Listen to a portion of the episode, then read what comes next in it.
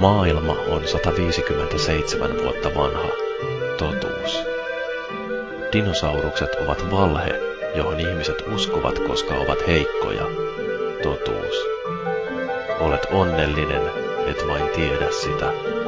Totuus. Me kaikki olemme lähtöisin samasta puusta. Totuus. Kaikki ovat sukua kaikille muille, paitsi punatukkaiset ihmiset. Totuus. Muukalaisia on olemassa myös maan pinnalla. Jos sinulla on syntymämerkki, voit olla Graffin, kuuluisan neljännen paradigman keisarin jälkeläinen. Totuus. Puut puhuvat, mutta vain osa ihmisistä voi kuulla niiden äänen. Totuus. Kiflom. Onnellisuus on sinun. Kiflom.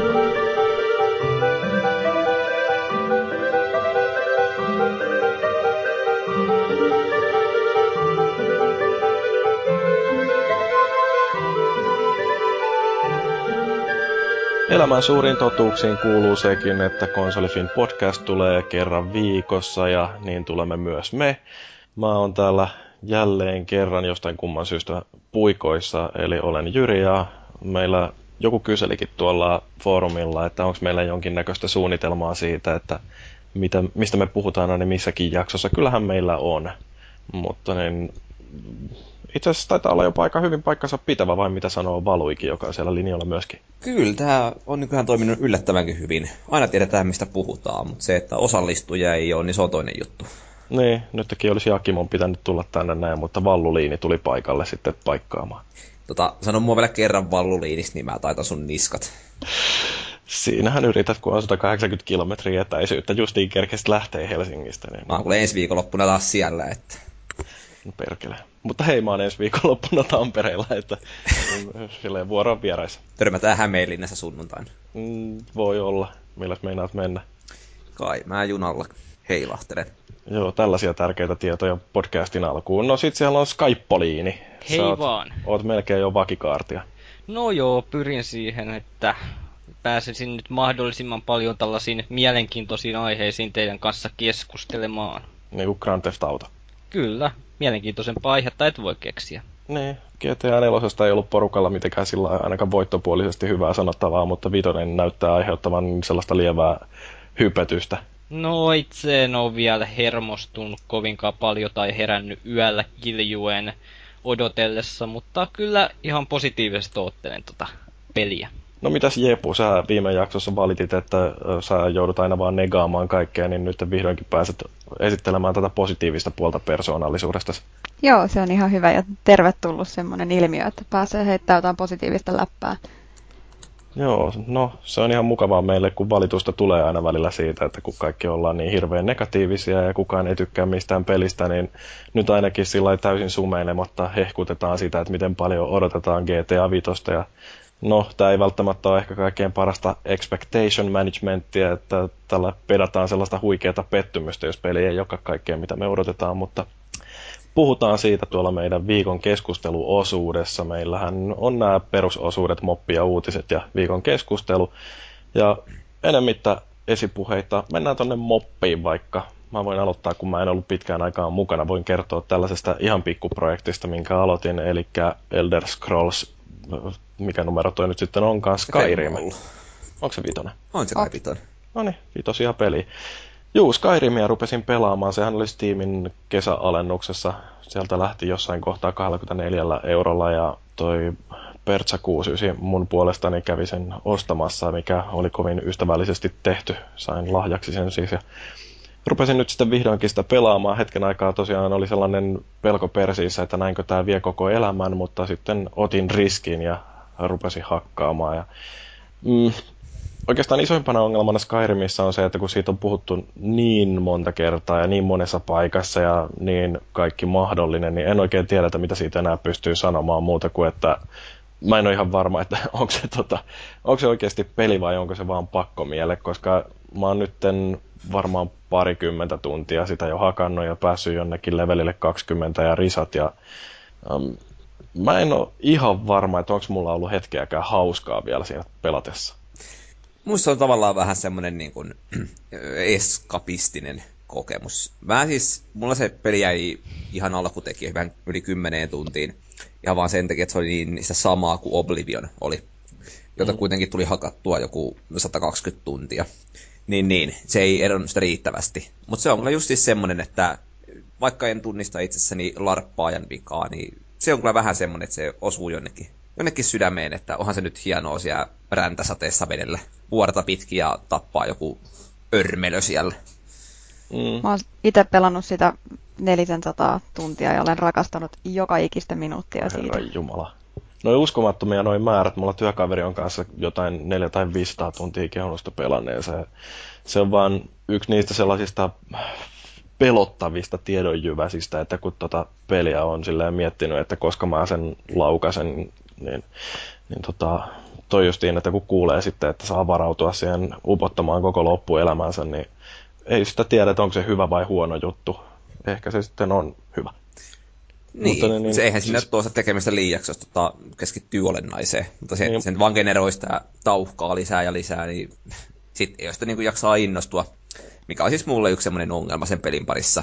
Mm. Että kun se ei lopu ikinä, niin ei se sitten myöskään hirveästi niin kuin vetoa pelaamaan sitä. Niin. Mutta Jepu siis, mit, onko se niinku pelannut sen monta kertaa lävitte vai mikä sua on niin kauheasti vetänyt sen puoleen? Öö, en mä periaatteessa ole pelannut sen kuin kerran lävitte. Mutta siinä on tota, vaan niin paljon sitä tekemistä. Siinä on paljon tekemistä ja sitten mä oon pelannut tietenkin kaikki lisäosat.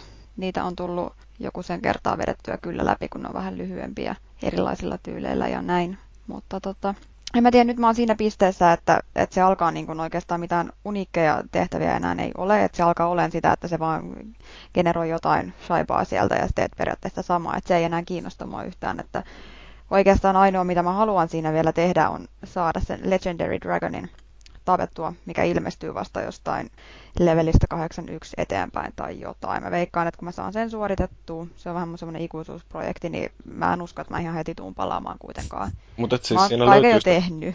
Siinä löytyy kuitenkin koko ajan jotain tekemistä vielä senkin jälkeen, kun se varsinainen pääjuoni ja kaikki kirjoitetut sivujuonet on siinä käyty lävitte.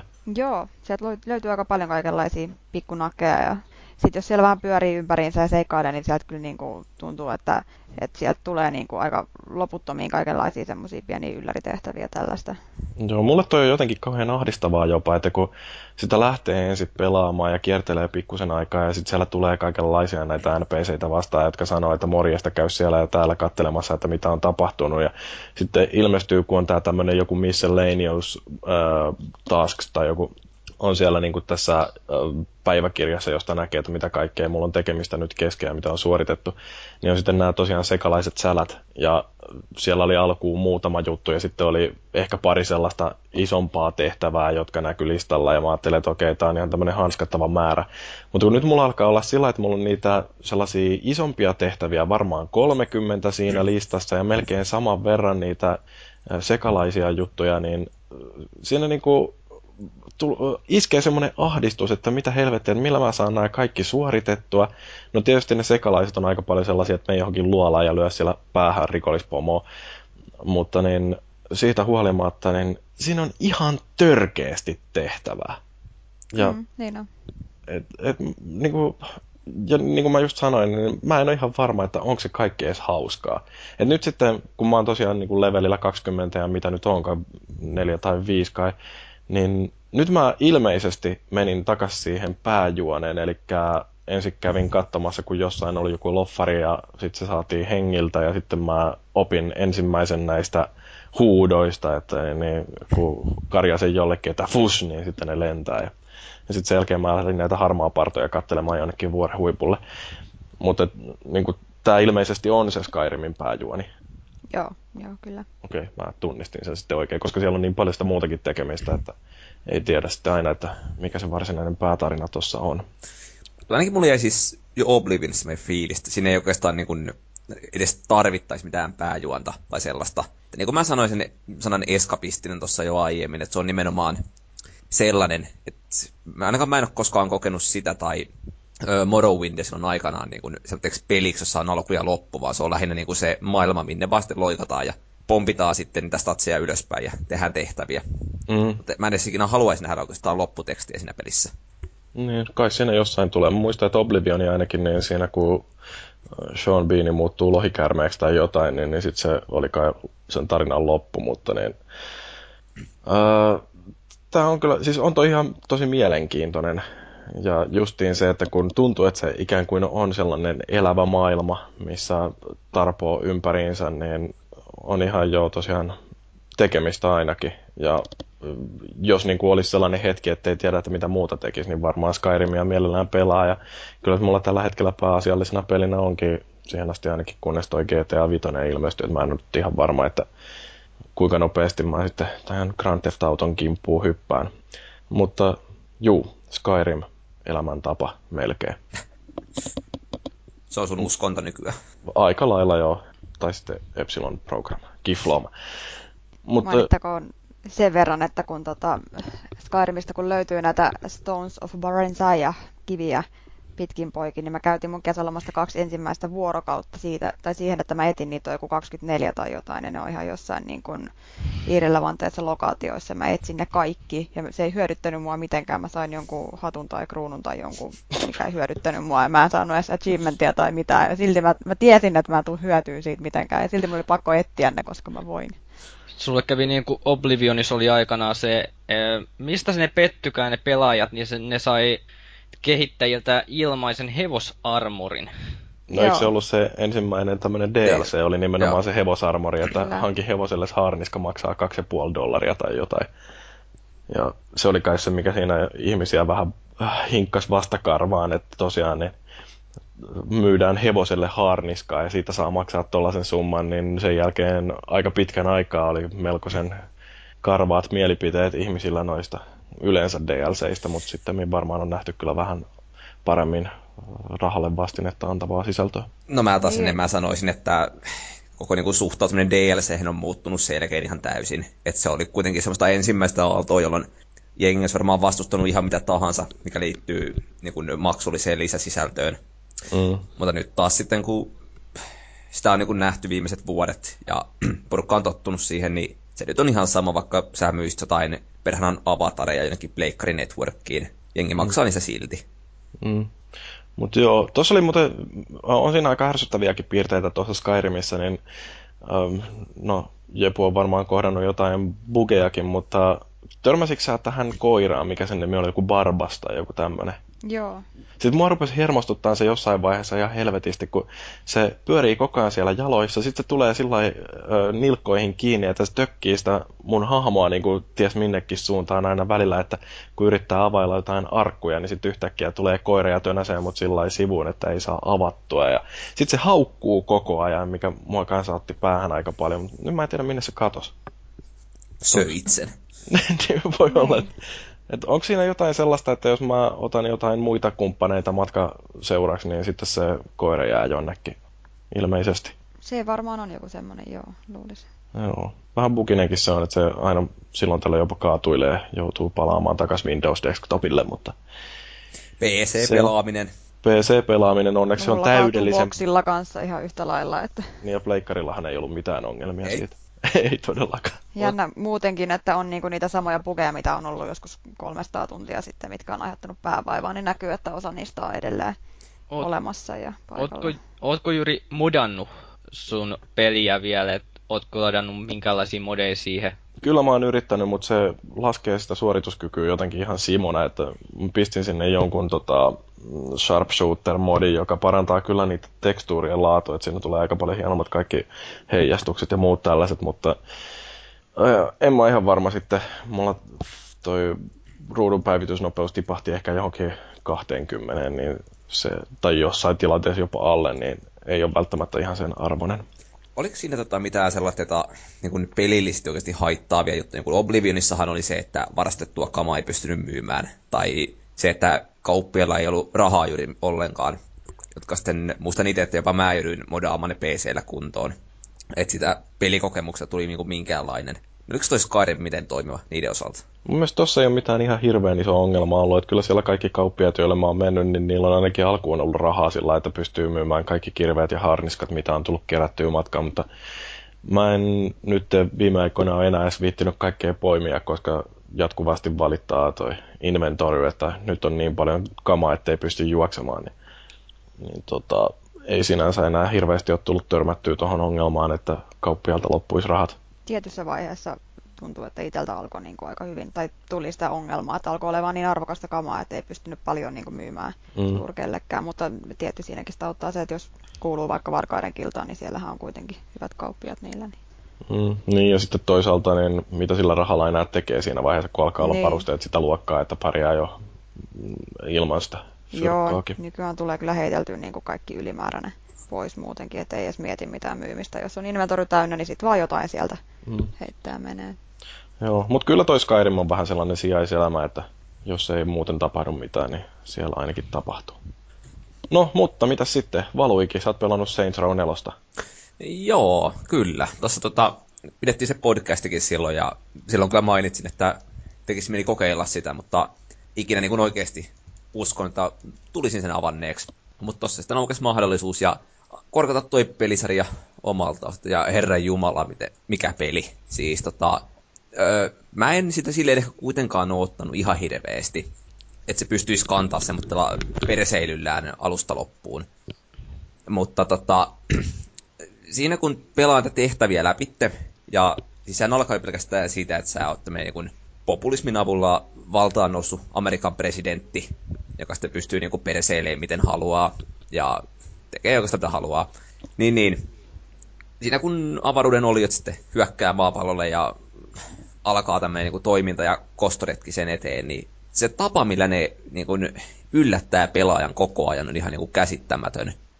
Että kun ne ei pelkästään niin kuin, tyydy sellaiseen johonkin scary movie-tyyppiseen niin kuin, parodiointiin ja siihen, että ö, otetaan niin kuin, tunnetuimmat vitsit, mitä vaan keksitään ja käännetään ne ole, niin kuin, siellä kaikki ymmärtää, vaan ihan niin kuin pelikliseille ja sellaiselle niin kuin pelaajan odotuksille naureskellaan siinä, mikä huvitti hirveästi. Esimerkiksi on yksi tämmöinen tehtävä, jossa tota, meidän pikkurobottihahmo menee, onko se nyt purkamaan koodia vai mitähän se olikaan. Ja sitten tota, pitää suojella sitä hetken aikaa siinä. Ja, tota, ja, ja sitten kysytään, että kauan sulla menee tähän näin. Niin tota, ensimmäinen kommentti on semmoinen niin kuin 56 minuuttia. Ja sitten niin kuin, tämä päähenkilökin on sitten niin kuin hetkinen. Ja todetaan, että no mitä sä oot tässä paikassa, missä on näin huonot verkkoyhteydet. Ja sitten lähdetään niin kuin vaihtaa paikkaa sitä mukaan, että saadaan niin kuin sitä aikaa lyhyemmäksi. Ja yritetään etsiä sellainen niin kuin, mahdollisimman läheltä sitä niin kuin, pääkallopaikkaa, josta tota, jossa saa sitten niin kuin, nopealla yhteydellä purettua sen koodin. Ja tota, varmaan aika monessa arvostelussa sun muussa on jo mainittu toi kohtaus, missä tota, vedetään avaruusaluksella sellaista kovin Star Wars-maailmasta tuttua tai tutun käytävää pitkin. Ja tota, samaan aikaan niin taustalla soi diskohiteistä tämä Hadawayn What is Love-biisi. Ja tota, tää vielä toteaa, että tää, miten se nyt meneekään siinä Star Wars episode neljässä, että stay on target tutulla äänellä. Ja tota, siis en mä noin paljon millekään pelille tällä sukupolvella. Niin, että se on ihan oikeasti hauska. Siis kyllä. Et se huumori, niin, se on niin semmoista monipuolista ja ihan oikeasti niin kuin yllättävää, että se ei varoita millään muotoa itsestänsä. Niin tota, se pääsee niin kuin antaa sen sucker puncheja koko ajan ja iskemään puskista. Et muun muassa yksi juonitehtävä niin oli ihan niin kuin, ilman mitään yllätystä, niin kuin, ilmoitusta, niin se vaihtoi sellaiseksi niin kuin, Super Nintendo-tyyppiseksi beat them upiksi, jossa vaan vedetään käytävää pitkin ja hakataan vihollisia. Ja se muuttaa sen pelimekaniikan aivan täysin. Ja tota, siis se iskee niin, niin moneen eri peligenreen ja tyyliin, että ei sitä voi muuta kuin rakastaa. No, mulle tulee Hathawaysta, tai siis tuosta Vuotislavista mieleen aina että yksi Saturday Night Live sketch, missä Jim Carrey ja Will Ferrell, kuka se Joo. kolmas onkaan, niin ne menee johonkin baareihin ja heiluttaa päätä. Niin pelkästään sen biisin kuuleminen rupeaa jo huvittavaan, mutta sitten, että jos siihen vielä kytketään jotain Star Wars-parodiaa, niin voi olla ihan hauska. Joo, no siis se, että toi huumori on niin, niin semmoista monipuolista ja se, että kun sitä ei väännetä millään muotoa rautalangasta, että siellä on niin ihan pieniä viittauksia, joita ei välttämättä edes huomaa, niin tota, se onnistuu peittää tosi hyvin alleen sen, että eihän se ole pelillisesti niin kuin hirveän kummonen. Et se on tota, he, aika ruman näköinen ja tota, todella helppo.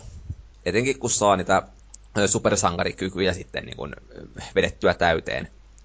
Niin kuoli varmaan pelin aikana joku kaksi kertaa. Ja mulla nyt meni siis kaiken keräämiseen ja tekemiseen joku 17 tuntia muistaakseni. Mikä meni yli neljään päivään.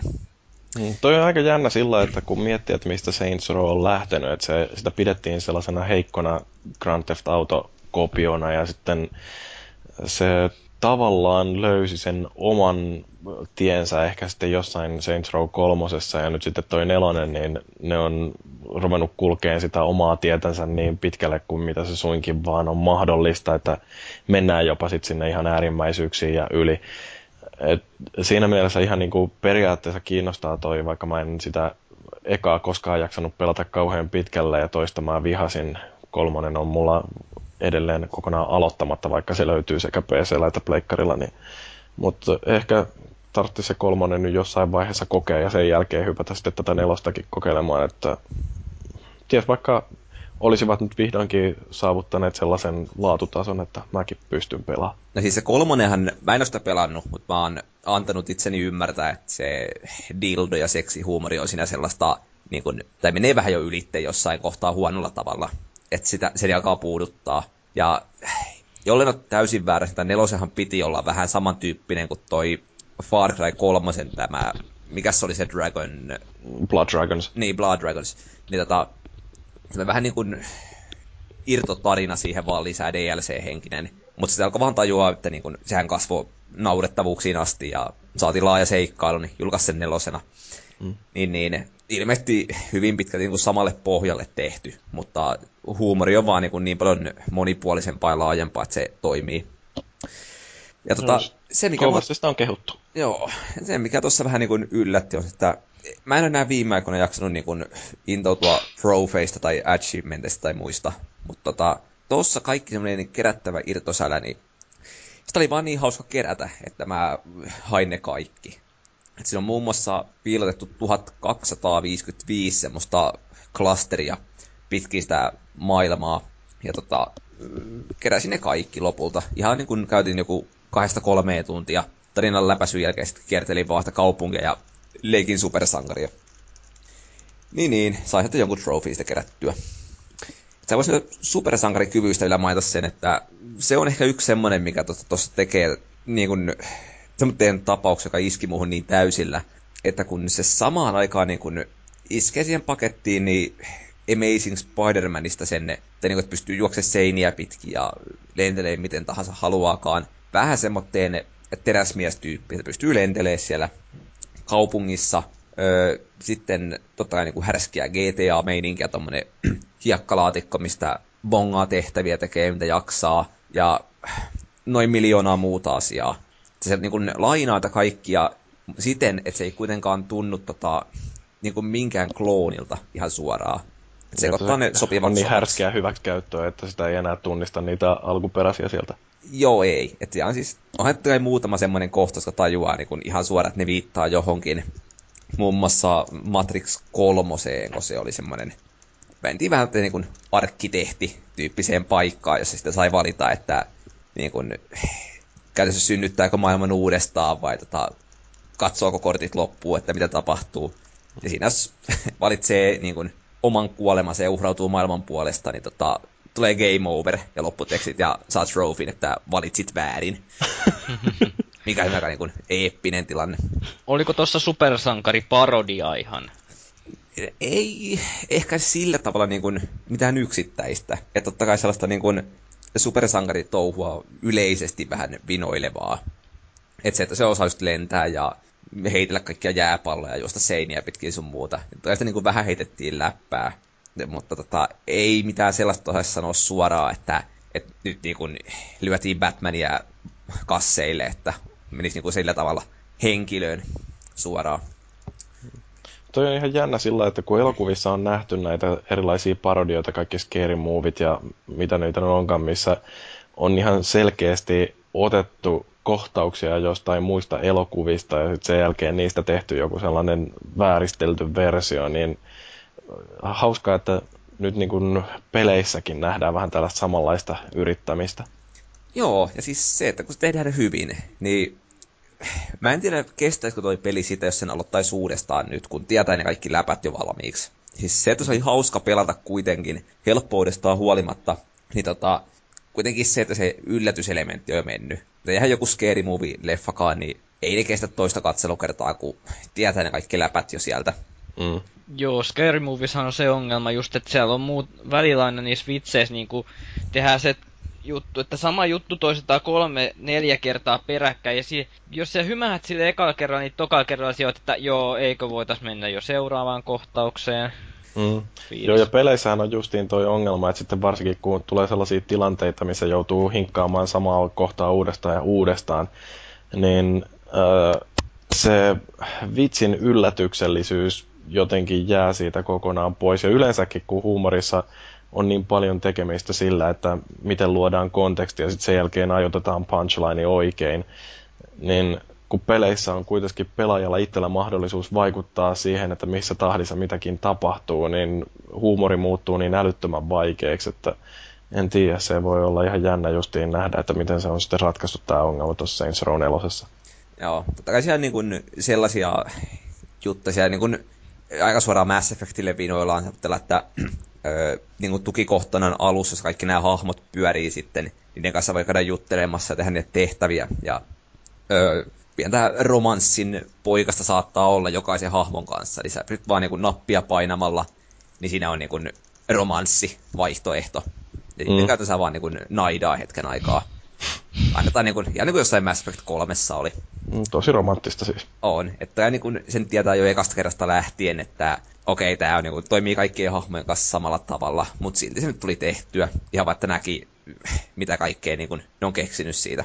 Ei ole mitään hot coffee-viittausta siinä kuitenkaan. No, ei ole mitään sellaista onneksi. Että Sä oot niin nuori, että et sä välttämättä tunnistaisiko sellaista. Oi kuule. Just tuonta. No, palataan GTA-historiikkiin myöhemmin. Mä jossain sen luettua eilen. Niin, niin. niin. Puhutaan sitä viikon aiheessa sitten. Mutta tota, toi nyt oli semmonen niin kuin avoimen maailman peli, tota, että jos nyt viikon aiheeseen sanoo, niin jos GTA 5 on puolet siitä laadusta, mitä tää oli, niin mä oon yllättynyt. Että tää ei ole pelinä täydellinen, mutta samaan aikaan niin mä tiedän jo nyt, että kun tota, viiden vuoden päästä miettii tätä sukupolvea, niin luultavasti se on Journey ja Saints Row 4 on ne pelit, joita tulee niinku miettiä lämmöllä. Että tää on semmoinen niinku, tuntuu mulle tämän sukupolven määrittävältä peliltä. Yksi semmoinen niinku selkeä kohokohta koko sen 17 tuntia, mitä mulla meni. Mä en nyt oikein tiedä, että miten vakavissaan tuohon pitäisi suhtautua, mutta niin... No, siis tää tarjosi jotain sellaista omaa, mikä niin kuin vetosi niin monella tavalla, että sitä nautti. Mm. Et no. Onhan nyt toimivia, hyviä pelejä ollut monta tällä sukupolvella, mutta ei ne ole semmoitteita, mitkä niin kuin jäis kummosesti mieleen kuitenkaan. Et ei ne jätä suuria fiiliksiä. Toisaalta kyllähän mäkin tykkäsin jostain Blood Dragonista aika pirusti, ja se kuitenkin oli semmoinen pienellä rahalla tehty nopea roiskasu, jonka suurin ansio oli ehkä, tai ainakin markkinoinnillisesti oli se, että se vetosi meihin 80-luvun älyttömiä action-leffoja kattoneisiin ääliöihin ja siinä oli kuitenkin niin kuin ihan hyvää läpänderiä, mutta kun se oli oikeasti aika pirun toimiva peli vielä kaiken päälle, kun se oli vielä ilahduttavan lyhyt. Mm. Mut joo, mitäs tota Polaris, sulla on tuollaista moottoriurheiluasiaa. Yes, eli nyt olisi tarkoitus puhua F1 2012 tai Polariksen Formula Vartti. Kimi Räikkönen Ferrarille. Hyvä Kimi, hyvä Suomi. Kyllä. Viime viikolla ajettiin Italiassa Monza radalla ja en, ensi viikolla kävästäänkin sitten Singaporessa. Ja mulla on, oli nyt tuossa toukokuussa aloin seuraamaan formulaa. Mä en tiedä mikä mulle tuli tossa. Aloin vaan katsomaan ja sitten kauppareissulla päätin, että no, tuossa on F1 2012, että no, otetaan mukaan ja Sit... Mulla on teoriassa varmaan just siellä kauppareisulla kaaduit pyörällä ja löit pääsi johonkin kovaa. Mm, voi olla. Ehkä. En tiedä. Tai sitten joku kolkkas. Mm. No sitten mä oon nyt kaivannut ratinkin esiin, josta puhun jo Gran Turismo 5 aikaan. Se kääntyy kumpaakin suuntaan 90 astetta. Ja siinä on sitten, se on se sama kääntökulma, mikä Formula-ratissakin keskimääräistä on. Ja, ja nyt on ollut sellaista pikkuhiljaa, että on pitänyt opetella jokainen rata yksitellen ulkoa, kun en, en ole seurannut formulaa pitkään aikaan. Siinä on kuitenkin, en ole käynyt niin paljon arkadia ajelemassa tuossa, tai sitä kilpailua itse bottien kanssa, kun en mä pysty sitä ajamaan jos en muista niitä kaarteita, miten ne menee ja miten ne kannattaisi ajaa nopeiten, niin se on vähän sitten vaikea siellä bottien seassa yrittää ajella ja törmäillä niitä, kun mä pyrin ajamaan sitten realistisesti, että jos törmään johonkin, niin samalla mä restarttaan kisan sitten. Ja tää kävikin tässä, kun me tänään ensimmäistä kertaa päätin, että kävästäis nyt kokeiles tossa, jos kisan ottais kolme, ottais kolmen kierroksen kisan. Kyllä botit toimii yllättävän hyvin, siis amateurilla ja nyt ennen kuin joku huutaa, että Omklol Nubota vaikeampi vaikeusaste, niin en vielä viitti tehdä, koska mä en ole kuitenkaan niin hyvä ton pelin kanssa, että viittisin ajaa sitä vielä niin kuin vaikeimmalla vaikeusasteella. Joo, mä muistan viimeksi, kun mä oon pelannut jotain formulapeliä, niin en mä kyllä kauheasti siitä viittinyt ottaa kaikki ajoapuja pois. Mm. Muistaakseni meninköhän mä vielä kaiken päälle jopa ihan oikeasti ratilla. että mä en esimerkiksi koskaan aja manuaalilla, ja sitten tota, se jotenkin tuntuu, että on hirveän vaikea hallita kaasuja ja jarruukin, kun se lähtee räpylästä niin pirun nopeasti. Et, no tietysti formulat on oikeastikin vähän tällaisia autoja, että ei niitä nyt tällaisella perus Nissan kokemuksella välttämättä haluaisi lähteäkään ajelemaan ainakaan ihan täysiä. Ei, ei todellakaan, ja tossahan oli mielenkiintoista se, kuinka nit, no, me palaan tuon nettipeliin aivan kohta, mutta tässä on selkeä ero, kun sä pelaat netissä – ja botteja vastaan, niin jotenkin mä en, en niin kuin tavallaan vaivuin se jonkun sortin hypnootisiin tai sellaiseen, kun siinä ajo botteja vastaan, kun sä joudut koko aika keskittymään sitä, sä yrität pitää sen auton siinä koko aika. Ja yksi pian ohjausvireen väärä jarrutus tai tällainen, sä oot siellä jossain penkassa, ja sieltä sitten yrität päästä radalle, mutta sieltä tulee taas formuloit lisää ohitte, ja ei oikein kannata ajaa sinne sekaan, jos sieltä tulee koko aika auto, koska se on varma kolari siitä. Mä en päässyt edes kolmes kisassa. Mä tein aina yhden pikkusen virheen siinä jossain mutkassa. Ja tämähän on tosi realistinen, kuten sä mainitsit. Tässä on todellakin mahtavasti näitä DRS ja Kersi on mukana, eli ei ole mitenkään arkadeja. Jos nyt jollekin ei ole tuttua ja veikkaan, että välttämättä, jos ei ole formulaa seurannut, niin DRS on sellainen liikuteltava taka, siipisysteemi, eli tiet, tuolla radoilla on keskimäärin kaksi kohtaa yleensä suoria, joissa on mahdollista käyttää tätä DRS, eli liikuteltavaa takasiipeä. Ja kun sen avasee, niin ilmavirta pääsee virtaamaan siitä lävitse, mahdollistaen suuremman downforcein, eli pitokitkan, ja auto menee no, noin 15 km tunnissa nopeammin. Ja siis hetkinen, säätääkö noin 60 siinä ajon aikana lennossa niitä siipiä? Joo, ne ne, siinä on sellainen vielä säätö, että se, jos sä oot sekuntin formulan ta, toisen formulan takana, niin sä saat avata sen DRS-siiven sillä DRS-alueella. Ai sitä on siis säännöissä ihan säädelty, että miten noita voi on. käyttää. Ja okay, siinä on sitten sellainen, että tätä just käytetään siinä ohituksessa hyödyksi. Sä saat nopea, nopeutta lisää ekaksi ajetaan vähän aikaa imussa ja sen jälkeen avataan DRS ja huljautetaan siitä ohitte. Mm. Ja sitten on tämä toinen systeemi, Kerssi, mikä on systeemi, jolla kerätään tällaista kineettistä energiaa, jarrutuksissa syntyvää tällaista energiaa.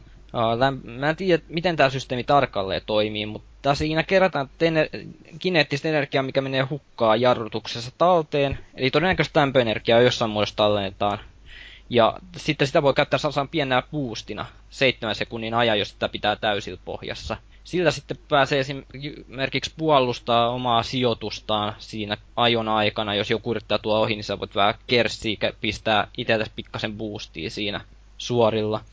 Ja Mihin toi varastoidaan tuommoinen energia? Akkuihin. Su- Eli siis se on vähän niin kuin jossain hybrideissä, kun näitä on näitä, jotka niin, niin sen sijaan, että käytettäisiin pelkästään sähköenergiaa auton liikuttamiseen, niin sillä annetaankin lisää vauhtia sille bensamoottorille. Kyllä joo. Ja tuossa on Williamsin autossa on vissiin, mä katson Megafactories jakson, niin niillä on hiukan erilainen kuin perusformula-autossa systeemi. Mä en jaksa alkaa nyt teknisesti selittämään, mutta mä laitan linkin tonne keskusteluun sitten tarkemmin, sieltä näkee, minkälainen Williamsin auton systeemi on. Ja tämä on todella hieno tekniikka ja hienoa, että ne on ottanut ylipäätänsä nämä mukaan tuohon, koska kyseessä on sinänsä simulaatio ja arkaden sekoitus. Eli jos noit systeemit ei olisi ollut, niin mä luokittaisin tämän arkadeksi. Noi vaikuttaa yllättävän paljon siihen peliin ja siihen, että autenttisuuteen. Ja noit pitää tosiaan osata hyödyntää sitten siinä pelin aikana. Mutta mä en ole vielä päässyt oikeastaan hyödyntää niitä, koska en ole, mä oon harjoitellut niitä ratoja yhä edelleenkin. Niiden ajaminen, harjoittelu ja se, että sä pääst mahdollisimman nopeasti kaikki mutkat, vaatii aika paljon. Mm. Mutta tuossa kun TVstä on katsellut, niin kyllä ne radat jää aika hyvin muistii sitäkin kautta. Ja tässä on niin useita pelimuotoja. On Championship Mode, jossa pitää ajaa, tota noin, on tällainen, se on tiivistetty kausi, kymmenen kisaa, ja siinä ei ole aikaa joissa muuta kuin y- yksi kierros, minkä sä ajat, ja sen jälkeen se on siinä se sijoitus, ja sitä ajetaan jo, mä, mä en muista monenko kierroksen kisa siinä sitten ajetaan. Mutta todella lyhyt kisa, olisiko joku 25 prosenttia muistaakseni. Sitten oli toi Champions Mode, missä on skenaarioita, joita, jossa pitää tehdä jotain öö, näitä nykyisiä mestareita, mitkä 2012 vuonna oli siinä koska tämä sarjan lisenssi on 2012 vuoden. Ja nyt kun syksy, tässä ensi kuusi ilmestyy toi 2013, niin se on tämän vuoden kuskit. Johtuen siitä, että ei tiedetä pelin valmistuessa, että missä kukin kuski on. Nythän vasta selvisi toi Kimi-juttu ja tällaiset, niin ei, esimerkiksi me ei tiedä missä massa ajaa ensi kautena, niin se on vähän vaikea siitä sitten arvioida. Miksi sitten julkaisee ton pelin syksyllä, eikä vaikka pidän nyt puolentoista vuoden taukoa julkaisee maalis-huhtikuussa, silloinhan se kausi alkaa. Niin, tai sitten ainakin noin voisi tulla jonkinnäköisenä päivityspakettina viimeisimmät. Niin, se voisi olla. Tätä mä oon pohtinut, se olisi ihan kätevää. Tuossa Sa- julkaisehan ei Jaki NRin silleen, että jotenkin SM joukkueiden jengit on vuodelta nakki. Kuka ton muuten julkaisee? Codemasters. Aha, aina on vielä olemassa. On, ne vielä. viimeisiä teki... pelisarjoja toi niille. Mä oikein muista mitään muuta, että ne olisi julkaissut pitkään aikaa. No, niin, kun toihan oli Sonilla aikaisemmin, oli toi Formula-lisenssi, niin sen takia se tuli vaan Pleikkarille yksin oikeuksina, mutta sitten Codemasters taisi hankkia Joo, niin oli, mitä mä kattelin videota, niin niillä taisi olla joku, olisiko niillä 2014 vuoteen asti lisenssi tuohon pelisarjaan, ja sitten ilmeisesti taas uudet neuvottelut tosta.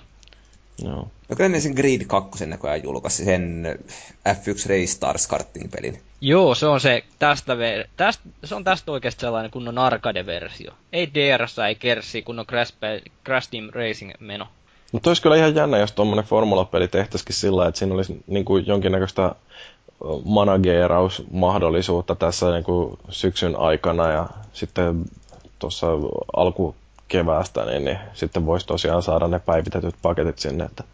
Mm.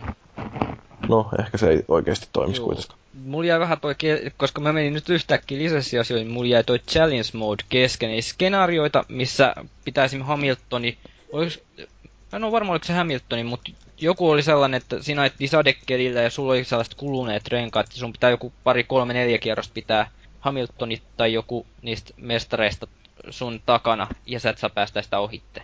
Niin, eli samalla lailla kuin jossain onko tuossa Fifassa, kun on niitä tällaisia ö, klassikkotilanteita? Että Joo, just sellainen. Joo, ja NHL taitaa jotenkin olla. En muista, onko Fifassa viime vuonna. Että jotain, mitä on historiassa oikeasti tapahtunut, että tämä joukkue e, e- teki sitten 15 minuutin sisään kahdeksan maalia. Joo, nämä ei ole historiallisesti kuitenkaan sellaisia, että ne on vaan tehty tällainen, että, tällainen, että ajat nyt vaan ja ohitat Kimi Räikkösen ja se on siinä, että se ei välttämättä pe- tai on sellainen voinut tapahtua, että joku auto on ohittanut Kimi Räikkösen mutta en, en ole ainakaan itse muistaisi, että tuollaista olisi. Ol, tai no, kuka Tallimääräyksillähän noin järjestyy aina.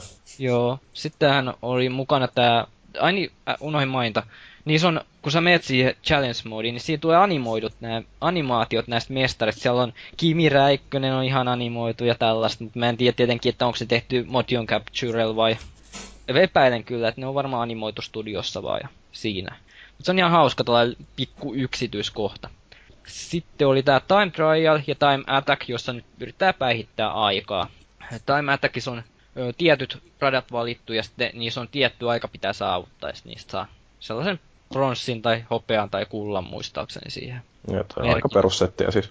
Joo, ja itse on tot Time Triali tullut tykitettyä jonnin verran, kun yrittää opetella niitä ratoja ajamaan koko aika ja mutkia ja yrittäisi päästä mahdollisimman nopeasti. Ja kyllä se on ihan hyvä. Ja toi Time Trial on just sellainen paikka, missä kannattaa esimerkiksi auton settingit laittaa kuntoon. Tosi itse luistin siinä asiassa ja kävin hakemaan netistä valmiit asetukset. Millä sä muuten pelaat tota? PlayStation 3 okay. on ajanut. Onko se verkossa kokeillut, että miten toimii? Oon kokeillut ja voin sanoa, että en vitti alkaa kiroilemaan tässä, mutta kyllä voisin sanoa, että harvinaisen ärsyttävä peli. Ensinnäkin siinä on se, että mä tykkään ajaa kolmen kierroksen kisoja, ja tässä ei ole sellaista mitään mahdollisuutta ottaa se simuloidummilla asetuksilla. Ja sitten tässä on tietysti mahdollisuus mennä suuremmilla kierrosmäärillä, mutta niissä taas pelaajia ei ole paljon yhtä, että kaikki menee tuohon kolmen kierroksen. Sitten on custom-kisojen mahdollisuus, mutta ei välttämättä jaksaisi odottaa sitä, että nämä ajaa tämän aikaa jo lävitte ja sitten ne ajaisi tuon kilpailun läpi. Ja niissäkään ei ole sitten paljon porukkaa, että joku kaksi kilpailijaa saattaa olla just sellaiset, mikä on vielä lobissa oottamassa.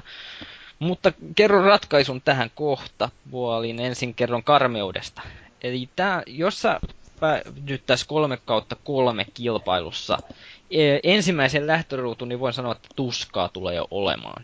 Siellä nimittäin porukka oikeasti, ne ei viitti yrittää ohittaa, ne ei viitti yrittää tehdä mitään, ne pamauttaa sinut suoraan sinne jonnekin, eti ekas mutkas sinne ne pientareet ulos, ja sen jälkeen voit ottaa rauhassa, että ne porukka menee ohitte ja sen jälkeen pääst jatkaa matkaa viimeisenä. Se on oikeasti tota aina, joka kisa. Et... Eikö siinä ole minkäännäköistä sanktiota sitten tuollaisesta? Tai sanktio, eikö ky- siinä tulee joko XP-menetystä tai sitten siinä tulee toi 10 sekuntia kokonaisajasta, jolloin sijoitus saattaa pudota tai sitten se ei putoa. Mm, luulisin, että jos tuossa oli sitten myöskin jotain sellaista vaurionmallinnusta, koska on kyllähän siinä, toi formulaa ei... törmääminen aina, niin, niin jos siinä etusiipi menee vinoon, niin se voi vaikuttaa aika pahastikin auton ohjattavuuteen. Joo, tää on kuitenkin, mä mainitsinko mä äsken, että siinä ei ole niinku sellaista simulaatiosettingsia tuossa kisamuodossa. No, niin. Se olisi ollut hyvä, jos siinä olisi myös se kolmen kisan se vähän simulaatiomaisemmin, mutta sitten taas tietää, tietäisikö sitten, että sinne ei tulisi niin paljon porukkaa, mutta mä yritän ajaa ainakin realistisesti.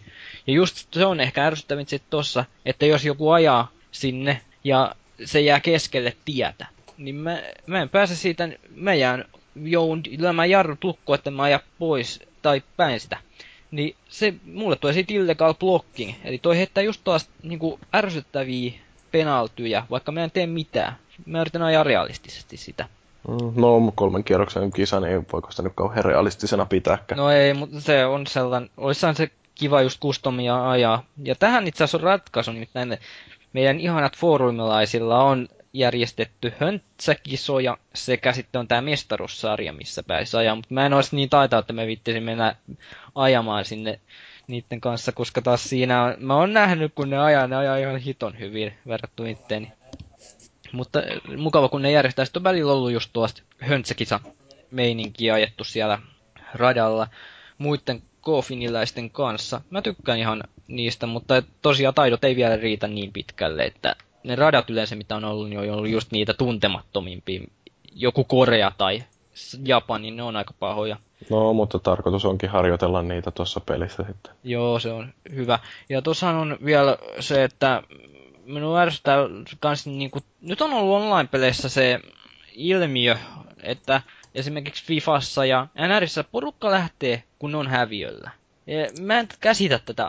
Siis kyllä mä ymmärrän tietyllä tapaa, että jos siinä on oikeasti joku sellainen, että mutta mä en jollain tapaa tietyllä tapaa pysty käsittämään sitä.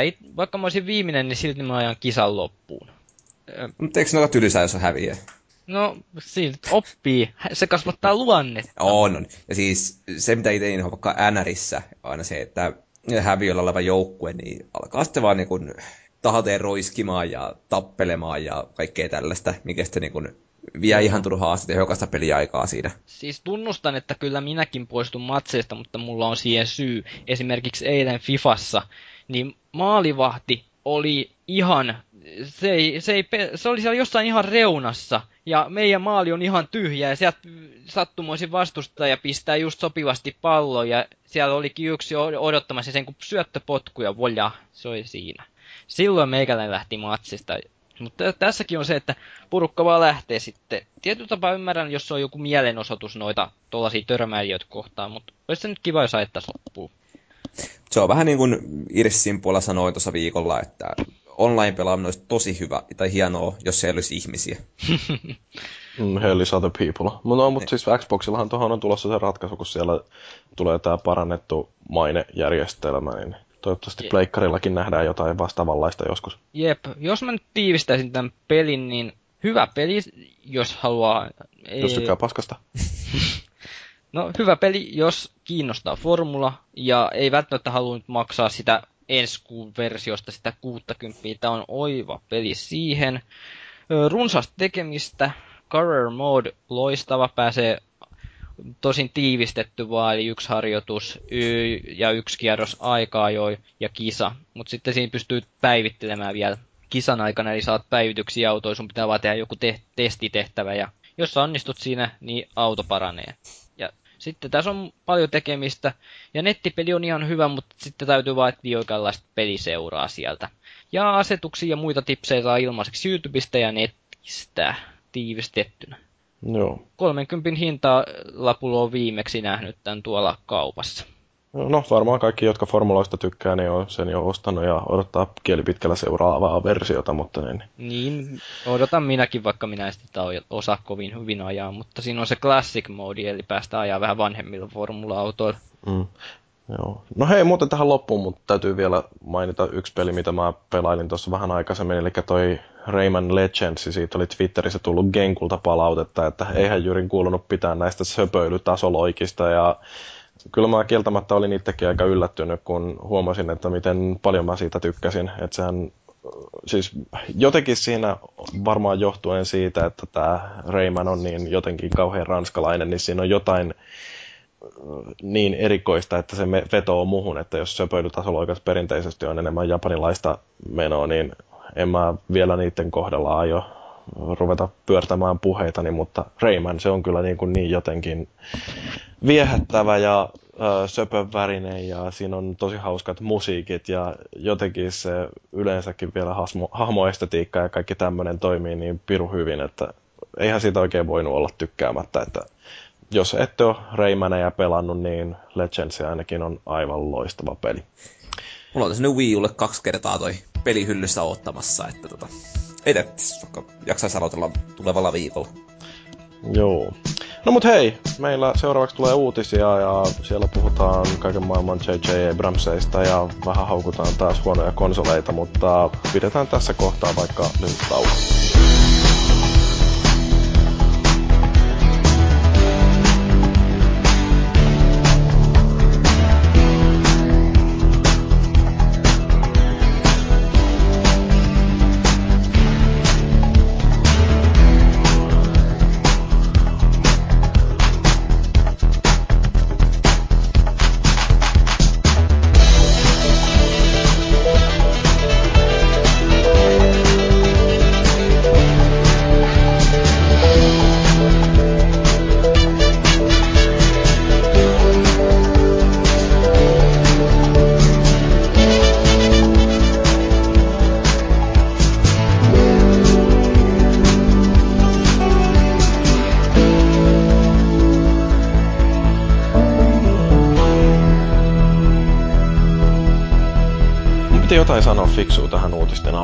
Mutta nyt se meni jo mielessä. Ai niin, mun piti haukkua tuota PlayStation Networkin jumalattoman hidasta siirtonopeutta. Mulla on toi GTA 5 tuolla nyt ollut jakson nauhoituksen alusta tai jo oikeastaan ennen sitä niin, latautumassa ja tällä hetkellä jotain 15 prosenttia tullut.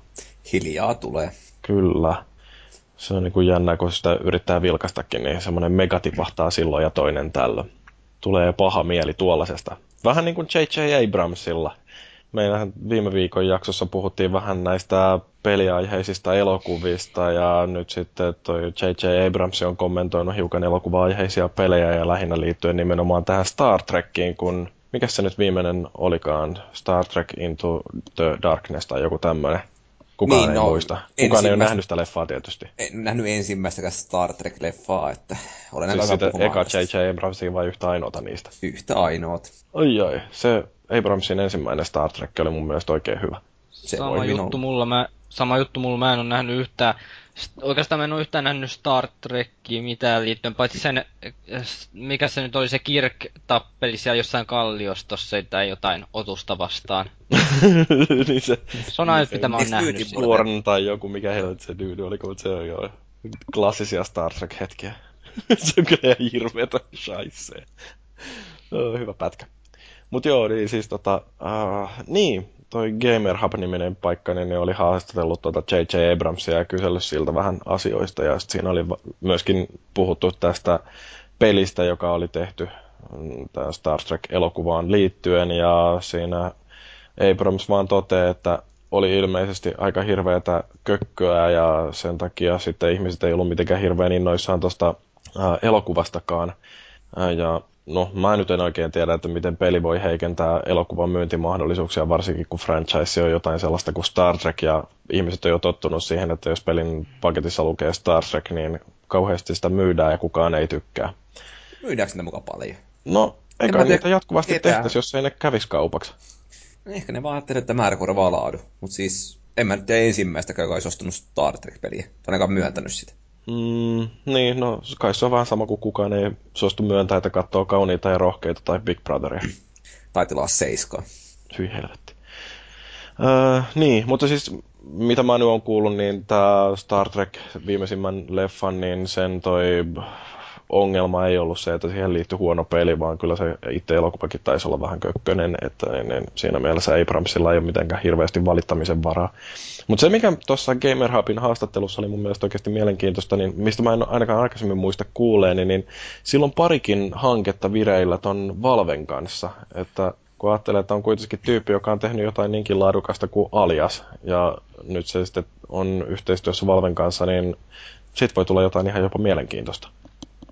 Niin, ehkä. Oli, oliko se noin jotenkin tyhjentävästi taas todettu, että kukaan ei voi sanoa asiasta yhtään mitään? Eikö Aliaksesta ole tehty toi videopeli kanssa, lisenssipeli? Öö, on, ja se oli vähän huono. Mä siis mm. muistan pelanneeni sitä jonkin aikaa. Mitähän, mulla oli joku mielipidekin siitä sillä, että se oli itse asiassa niin kuin, ö, kenttäsuunnittelu siinä oli kai ihan jopa hyvää, mutta se itse pelattavuus oli ö, aika kamalaa. Mä semmoinen muistikuva, että se ei olisi ollut niin huono peli, mutta siis en ole pelannut tietenkään, mutta tota, toisin kuullut, että se olisi voinut olla paljon huonompikin. Missähän mä oon sitä kommentoinut? Saattaa olla, että mä oon jonnekin meidän Game Rankingiin tai johonkin pistänyt siitä jotain mietteitäni.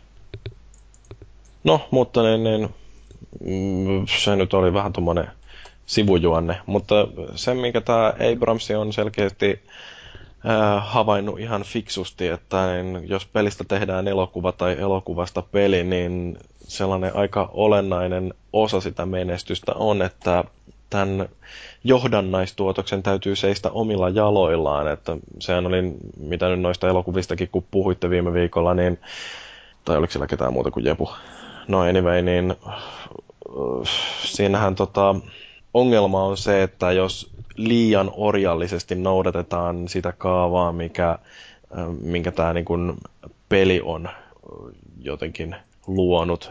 Että kun peli kuitenkin on interaktiivinen media ja elokuva on aika passiivinen, niin siinä mielessä, jos halutaan tehdä elokuva, niin siinä ei saisi liikaa olla sitten näitä tällaisia peliä muistuttavia kohtia. Kyllä siinä elokuvassa mun mielestä saa ihan olla sellaisia viittauksia tyylisesti jotenkin. Jos vaikka nyt kun tulee se Assassin's Creed-elokuva, niin kyllä mä toivon siinä, että siinä nyt tulee sitten viitteet siihen peliin, niin kuin vaikka jollain kamerakulmilla tai vastaavilla sitten. Niin, ja Leap of Faith täytyy tietysti olla siellä, koska se on kuitenkin Assassin's Creedissä semmoinen, tai siis niin kuin meillä päin sanotaan Assassin's Creed, mutta niin, niin, niin, se kuuluu osana siihen franchiseen. Jep. Mm, joo, toivottavasti Assassin's Creedistä tulee hyvä elokuva. Mä olin muuten vähän eri mieltä joistain teidän mielipiteistä. Mä esimerkiksi tykkäsin ihan tuosta Hitman ja Max Payne elokuvista. Hitman oli hyvä, mutta se muuttui puolen välin jälkeen se muuttui sellaiseksi perus Hollywood-toiminnaksi. Mm. Max sitten Payne jos- leffa... Mm. Niin siis sitä mä ihmettelin niin kuin näistä Feilis Leon elokuvan mielipiteistä, että miten yksi ihminen voi olla niin paljon väärässä. Siitä on ollut viime aikoina liikenteessä. No joo. No piti Max Payne-leffasta sanoa, että olihan se huono, mutta oli siinä Mila Kunis ja onhan se nyt tavallaan hyvän, hyvin niin kuin linjassa sen Max Payne kolmosen kanssa, että Mutta siis huomaatko hei, miten ristiriitaisesti sä puhut? Sanot toisaalta, että se on huono ja toisaalta, että siinä on Mila Kunis. niin, joku Mila Kunis on vaikka taustakuvana, jos sikseen haluaa, ja sekin on silloin parempi kuin se elokuva. Mutta siis, Mut mutta se, Puhut itse kanssa ristiin. mut se liikkuva kuva, jossa on Mila Kunis, niin onhan se nyt, se antaa aina sen yhden tähden sinne. Mm. No joo. Mutta elokuvista ja peleistä kun puhutaan, niin Chronicles of Riddick. Haluatko joku kommentoida, kun siitä on tulossa nyt jotain? Luultavasti huono peli. Mm, hetkinen, tuliko siitä nyt joku elokuva justi? Äh, jotenkin muistikuva, että olisi ehkä tullutkin muuten. En ole jotenkin nähnyt, mutta sen on pelannut puolta ilmestynyt tai jotain, kun en muista. Mut Siis nehän on ihan hyviä nämä leffat ollut. Mutta tota noin, niin äh, toi uh, peli, siis tää Vin Diesel ja Tygon Studios, joka teki muistaakseni sen Escape from Butcher Bane, vai onks näin? Nyt puhut kyllä ihan väärälle ihmiselle. En ole pelannut Joo. enkä nähnyt mitään noista. No anyway, siitä on kuitenkin nyt kehitteillä taas uutta peliä. Ja näähän on sillä niin kuin ihan hyviä esimerkkejä siitä, että kuinka elokuvat ja pelit pystyy tukemaan toisiansa. Että toisaalta on ihan hyviä nämä leffat, ainakin Pitch Black on yleisestikin kai sitä pidetään ihan tosi hyvänä. Tämä Chronicles of Riddick, niin se ei sitten välttämättä ole niin paljon kerännytkään hurraa huutoja, vaikka mun mielestä sekin oli ihan okei. Okay. Se, Mutta sitten tämä Escape from Butcher Bay on pelinä taas niinku ihan loistava. Ja ne ei, ei kerro samaa tarinaa, vaan sillä vähän niin kuin täydentää toisiansa siinä, että ne muodostaa sitä sellaista yhtä isoa mosaikkia.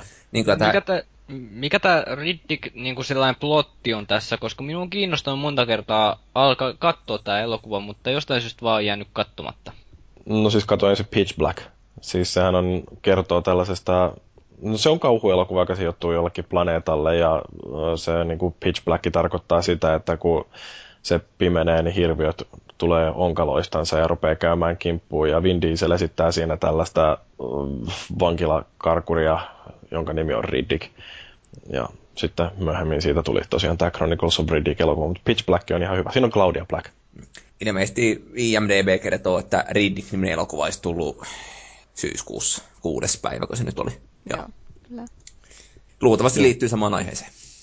Mm. No anyway, pointtina tässä se, että kaikkien kannattaa katsoa Pitch Black, koska se on hyvä leffa. Joo, kyllä, niin on.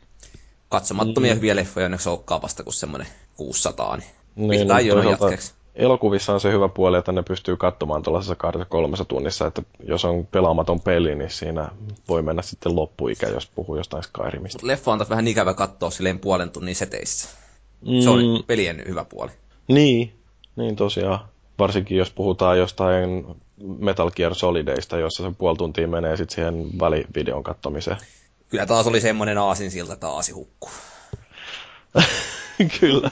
niin, siis toi Kojima, niin, niin se oli mennyt jossain päin vähän aukomaan päätänsä taas. Ja ilmeisesti heikko englannin kielen taito oli johtanut siihen, että se oli mennyt sitten toteamaan, että näistä Metal Gear Solid 5 hahmo, naishahmoista nimenomaan, niin niistä tehdään eroottisia, vaikka tarkoitus oli sanoa, että seksikkäitä. Ja tietysti niin kuin länsimaiset mediat oli sitten nostellut vähän kulmakarvojansa, että mitä toi Japanin ihme tuolla nyt taas oikein puhuu, ja sitten Kojima oli ruvennut selittelemään, että mitä oli oikeasti tarkoittanut, mutta lopulta kun tätä selitystä luki, niin en mä tiedä, että oliko se nyt sitten juurikaan parempi, että kun se sanoi, että minkä takia siinä joku sniperi, jonka nimi taisi olla Quiet tai mikä se nyt onkaan, niin sen asustukseen kuuluu tyyliin niin kuin repaleiset maastohousut ja äh, bikinien yläosa, joka tunnetusti se on oikein hyvä varustus jollain, jollain tuollaisella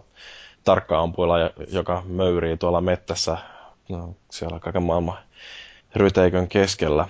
Niin. Mutta se ideahan oli se, että saadaan paremman näköisiä cosplay-tyttöjä. Ja jos nyt on pienikin mahku, että pääsen Gamescomiin ensi vuonna lähtemään, niin kyllähän mä nyt kiitän Kojimaa tästä. Toivon mukaan mm. mies onnistuu tavoitteessansa. Niin, mutta tämä on siis semmoinen, että kuinka likainen vanha mies täytyy yksilön olla, että se rupeaa tekemään peliin hahmoja sitä silmällä pitäen, että pääsee näkemään jotain vähän pukeisia pimatsuja sitten jo messuilla. Siis sähän voit postaa tän sinne ja pukeutua itse sellatteeksi. Joo, se on. Eikö siis oikeesti, mä, mä niin luin sillä ja mulla niin leuat loksahti, että ei jumalauta, että onko se oikeesti tota mieltä. Et, siis niin kuin, kyllä mä oon sen aina tiennyt, että japsit on pervoja, mutta niin kuin, että jossain sen rajankin pitäisi kulkea. Mä nyt on, mitä mä oon pelannut sen kolmosen läpi, niin kyllä mä toivoisin ehkä enemmän niin kuin jollain muulla tavalla muistettavampia hahmoja. Kun sinähän oli se joku hahmo, niin se, kuka veti sitä jotain kaksoisroolia sielläkin, niin siitäkin oli tehty vähän sellainen cosplaymäinen. Mm. Ja tolleen, niin kyllä mun mielestä ihan ehkä toivoisin ennen muulla tavalla muistettavin hahmo. Esimerkiksi siinä oli se revolveriäijä, niin se jäi ihan mieleen. Revolver Oselot. Just se Oselotti, niin se jäi yllättäen hyvin mieleen, kun sillä oli ne omat tyypilliset piirteensä. Ja mä toivoisin että todellakin, että tässä sitten jatkossa olisi kanssa sellaista mm. toimivuutta. Joo, kyllä siis mua nyt jotenkin sillä miesfeministinä hiukan jotenkin aina korpea noin. Että et siis niin kuin, miten alta lipan voidaan nyt vetää sitten. No, minähän en tietysti voi kokea tästä nyt minkäännäköistä uh, uhriksi joutumista, mutta Jepu, onko sulla tähän jotain sanottavaa? No ei, mulla oikeastaan ole mitään mielipidettä asiaan. Että vähän kieltämättä erikoinen varustus, kun ottaa huomioon, että ne byysat ei ole edes byysat, vaan niin kuin lähinnä sukkahousut, mutta whatever. Mm. Mutta lähdekö ensi vuonna Gamescomiin tuollaisissa vaatteissa? No, voi tulla vähän kylmää, että luulen, että en lähde. Okei. Okay. No sitten ei varmaan kannata lähteä ollenkaan. No ei kyllä kannata. Mm. Kenenkään. Joo, no sitten seuraava aihe oli tämä, kun Square Enix on jälleen kerran pistänyt PR-ihmisensä tai julkisuus hirveensä tonne kertomaan lehdistölle, että miten kauhean vaikeaa tämä pelien tekeminen on, varsinkin näin HD-aikakaudella. Musta tuntuu, että tämä nyt on ties kuinka mones kerta, kun ne taas avautuu tästä aiheesta, mutta nyt tämä on ajankohtainen siinä mielessä, että Square Enixin joku ää, kvartaali- tai vuositulosjulkaisu julkaistiin ja siinä ne sitten joutuu selittelemään, että minkä takia melkein 30 miljoonan projektoitu voitto niin, niin muuttukin 130 miljoonan tappioksi. Ja isoja syypäitä tähän on esimerkiksi Hitman Absolution ja Tomb Raider, jotka niiden tekeminen kesti vuositolkulla ja niiden kehittäminen maksoi ihan simona ja sitten tota, niin, no, myynti oli mitä oli. Mutta jotenkin tämä on jännä, että miten paljon ne oikein kuvitteli, että ne tahkoaisi hilloa jollain Tomb Raiderilläkin, kun jos tämä tuommoinen about 3,5 miljoonan kappaleen myynti, niin se ei riitä siihen, että... 6 miljoonaa niillä oli tavoitteena saada toi Tomb Raideri myytyä.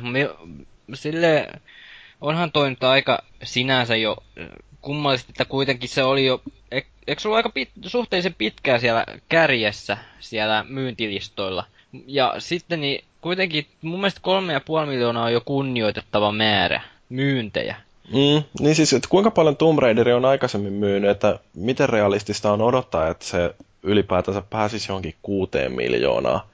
Äh, et, pikkasen ehkä siellä pitäisi ihmisten miettiä, että minkälaisia lukemia sinne arvotaan näihin niiden investointisuunnitelmiin. Mm, parempi olisi vähän niin kuin alimitottaa se määrä, kun se, että sit voitaisiin riemuita sitten, että ne ylitti sen, kun se, mm. että ylimitotetaan sen myynti ja sitten surkutellaan sitä, että ai se ei myynytkään niin paljon. Mm. Mm. Mutta se mikä on ihan, ihan hyvä tuossa kuitenkin, että Square Enix sanoo, että kun ne ei halua ruveta tekemään sitten tuotantoarvoiltaan yhtään heikompia pelejä, että yritetään pitää mm. toi pelien näyttävyys sillä tasolla, mitä se on ollut, kun se nyt kuitenkin Squarella, joka on tunnettu muun muassa Final Fantasysta, niin niiden pelithän on sellaisia aika näyttäviä. Et musta se on niinku ihan kiva, että ne on sitä mieltä, että jatketaan edelleenkin hyvännäköisten pelien tekemistä, mutta niin. No ennen kuin sä eikähätte nyt kauheammin, niin mä voin kertoa teille kuitenkin, että Tomb Raideria on tulossa lisää ihan julkistettu. Square Enix on julkistanut mun tietääkseni tiedon tästä, että on tulossa ihan uutta peliä. Ne on oliko se Crystal Dynamics on työstää uutta Tomb Raider-peliä? Mm. Kyllä ne saa sitäkin julkaista vaan useammin, kaikki muut pelifirmat tekee. Että se, että nämä on tehnyt jotenkin Final Fantasyn suhteen sen tietoisen valinnan, että tulee kerran viidessä vuodessa ja että se on semmoinen megalomaaninen kokonaisuus. Mutta tietysti jos ne myy sitä samalla hinnalla ja tuotantokustannukset on mallia naurettavat, niin ei sitä voi oikein niin odottaa, että se pääsee välttämättä omilleensa. No joo, joku kerran, kerran kahteen vuoteen voisi olla sellainen sopiva aikataulu, niin ei tule sitä vuosipäivitysleimaakaan siihen sitten. No kyllä niin. Tomb Raideria saisi julkaista useamminkin, koska kuitenkin toi edellinen oli tota, tämän sukupolven top 5 pelejä, niin olisi ansainnut myydä hyvin. Mm. Se, mikä tuossa on jotenkin jännää, että kun toi uh, esimerkiksi Ubisofti, niin kyllähän nekin tekee pirun kalliita pelejä, uh, tai ainakin niillä on ihan sikana sitä jengiä aina tekemässä noita pelejä, mutta kun ne on onnistunut jotenkin virtaviivaistamaan ja leikkaamaan sitä redundanssia noista projekteista, että melkein kaikki ää, erilaiset assetit ja pelimoottorit ja muut tällaiset, joita tehdään mihin tahansa peliin, niin ne on käytettävissä kaikkialla muuallakin. Ja sen takia esimerkiksi jossain niin kuin, ää, Splinter Celleissä ja Assassin's Creedissä ja äm, varmaan Watch Dogissa, niin niissä niin kuin näkyy se sellainen yhteinen DNA, että pelit on kuitenkin aika paljon samalta pohjalta rakennettu ja taloudellisesti se on aika järkevää, koska silloin säästetään niissä kehityskustannuksissa ja voidaan keskittyä siihen pelin sisältöön sen sijaan, että hinkatta sitä moottoria jokaista peliä varten erikseen. Et sä hämää no. aika hyvin siinä, että miettii jotain Watch Dogsia ja The Divisionia vaikka, että tota, ihan vaan kun se on eri nimikkeillä, niin ne tuntuu niin kuin siltä, että se ei ole sitä ryöstöviljelyä. Mutta samaan aikaan, jos iskettäisiin ainakin mun silmien eteen, niin joku kuva jommasta kummasta pelistä, jossa ei näy se päähahmo, niin perhana en mä ainakaan osaisi nimetä kumpi se on. Että siis, kyllä ne näyttää niin, kuin niin samasta puusta veistetyiltä. Mm. No tosta on ihan hyvä esimerkki kans tuo Konamin puolella. Tämä Metal Gear Solid viitosessa esiintyvä Fox Engine on myös esim. Pro Evolution Soccerissa tässä, mikä tänä vuonna ilmestyy. Siinä sitä esimerkiksi käytetään ja se on mun mielestä ihan hyvä taktiikka. Vaikka kyseessä on eri, eri, eri pelicentret, niin silti voi käyttää samaa moottoria, mikä on mun mielestä sinänsä taloudellisesti hyvä asia. Mm. Niin, mutta kyllä toi justiin on kun Nintendokin on valittanut sitä, että miten tämä HD-aikana pelien tekeminen, niin se on hitaampaa ja kalliimpaa kuin aikaisemmin, niin se on asia, joka japanilaisten yritystenkin kannattaa oppia. Ja nyt varsinkin, kun tulee seuraava sukupolvi, niin ei siellä välttämättä tilanne helpotu, jos ei hyödynnetä näitä yhteisiä engineitä ja osata ottaa kaiken maailman grafiikkaresursseja uusiokäyttöön. Mistä päästäänkin sitten siihen, että koska se käynnistyy Japanissa tämä seuraava sukupolvi. Nythän Sony piti tämän tiedotustilaisuuden, semmoinen esi TGS, jossa paljastettiin, että PlayStation 4 tulee Japanissa myyntiin vasta helmikuun 22. päivä ensi vuonna. Ja kyllä mulle ainakin tämä oli aikamoinen yllätys, jos ei suorastaan shokki. Boxin kohdallahan tämä oli jo tiedossa, että ne otti sen Japanin pois, mutta kuvit, me on aina kuvitellut, että tämä PlayStation on sellainen Japanissa yleinen, mutta tämä niinku jo oli sellainen näyttää vähän jo sitä kuvaa, että että se ei ole kannattaa ilmeisesti julkaista sitten Japanissa heti julkaisupäivänä. No siis tulee vaan semmoinen fiilis, että Japani on kuitenkin markkina-alueena niin Sonin taskussa ja niin kuin, tiedät, että ne myy kuitenkin, koska vastapuoli on Xboxi, joka nyt myy siellä luultavasti koko sukupolven aikana noin kuusi kappaletta. Niin tota, se on niin ihan sama niille, milloin se julkaistaan. Se myy kuitenkin siellä hyvin. Ja jos ne saa tällä varmistettua sen, että ne saa enemmän laitteita Eurooppa ja Jenkkeihin julkaisuun, niin ainakin länsimaat voittaa ja Sony voittaa, koska täällähän se kilpailu kuitenkin käydään. Mm. Ja sitten on myöskin toimista on sanottu, mikä on Sony virallinenkin selitys, että kun niillä ei ole pelejä japanilaiseen makuun vielä, kyllähän toi julkaisukatalogi on aika länsimaa painotteinen, että kun siellä on kaikki nämä Assassin's Creedit ja, ja tota noin Killzoneit ja no Knack nyt tietysti voisi mennäkin japanilaisille. Että se, tota, se nyt vaan näyttää siltä, että ehkä se on taloudellisesti fiksumpi veto niiltä, tai markkinoinnillisesti, että niin toi pleikkari tulee myyntiin vasta ensi vuoden puolella. Mutta kyllä siis silleen just niin, että kun japanilaiset on tottunut varmaan siihen, että niille tulee ensimmäisenä kaikki, varsinkin japanilaiset konsolit, niin kuinka pahasti ne nyt kokee tulleensa loukatuiksi? Niin, kyllähän siis Pleikkari 3 julkaistiin siellä ihan ensimmäisenä. Eikö niin ollut, että se tuli Jenkeissäkin vasta sitten... Puoli vuotta. Ei, Jenkeissä tuli aika aikaisin, olisiko ollut viikkoa myöhemmin. Euroopassa tuli sitten maaliskuussa. Niin joo, se oli se puoli vuotta oottelemista. Mutta en mä nyt usko, että se on oikeasti niin iso asia. että eh, voiko nyt joku oikeasti sanoa olevansa murtanut sydämensä Microsoftin toiminnasta sen takia, että Xbox One julkaistaan sitten joskus keväällä vasta. Että totta kai mm. se nyt sattuu, että sitä ei saa heti julkaisussa silloin kun muualla maailmassa saadaan, mutta ihan niin kuin yhden tekevää se on loppujen lopuksi. Että ne, jotka se haluaisi heti julkkarissa, niin ostaa sen kuitenkin sitten, kun se lopulta tulee. Mm. Joo, kyllähän toi on semmoinen, että ihan samalla lailla kun Suomessa jouduttiin odottamaan puoli vuotta pitempään Pleikka kolmosta, niin ei se tarkoittanut sitä, että jäisi ostamatta. Joo, ei. Että vaikka ollaankin semmoista mielensä pahoittaja kansaa, niin se valinta on tehty ja aina se nyt tehtiin myöhemminkin. Mm. Jännittävähän tässä nyt on se, että kun toi Japanin Pleikka 4 julkaisupäivä on 22. helmikuuta, niin tuleeko X-Bone myyntiin Suomessa ennen sitä? Jaa, sun veikkaus on varmaan yhtä hyvä kuin muukin. Mm. Mutta siis Xboneista puheen ollen, niin Microsoftihan oli nyt sitten, tai tämä Larry Herb, eli uh, Major Nelson, niin oli tuolla NeoGaffissa mennyt sanomaan, että kyllä me niin mielemme pahotettiin, kun Xbox Onea ruvettiin kutsumaan Xboneiksi, että kun kuitenkin on näitä ihmisiä, jotka on tehnyt tätä, suunnitellut tätä konsolia tuhansia tunteja, ja nyt sitten halvennetaan koko konsolia kutsumalla sitä tuollaisella haukkumanimellä, niin, niin menivät ja rekisteröivät sitten tuon uh, xbone.com domainin. Um, naurattaako? Ei se nyt ihan hirveästi. Et sä, mun likainen mielikuvitus pakotti mut saman tien tsekkaamaan, että onko xboner.com varattu. Ja se on. Älä, mm. älkää alaikäiset lapset menkö tolle sivulle, ei kannata.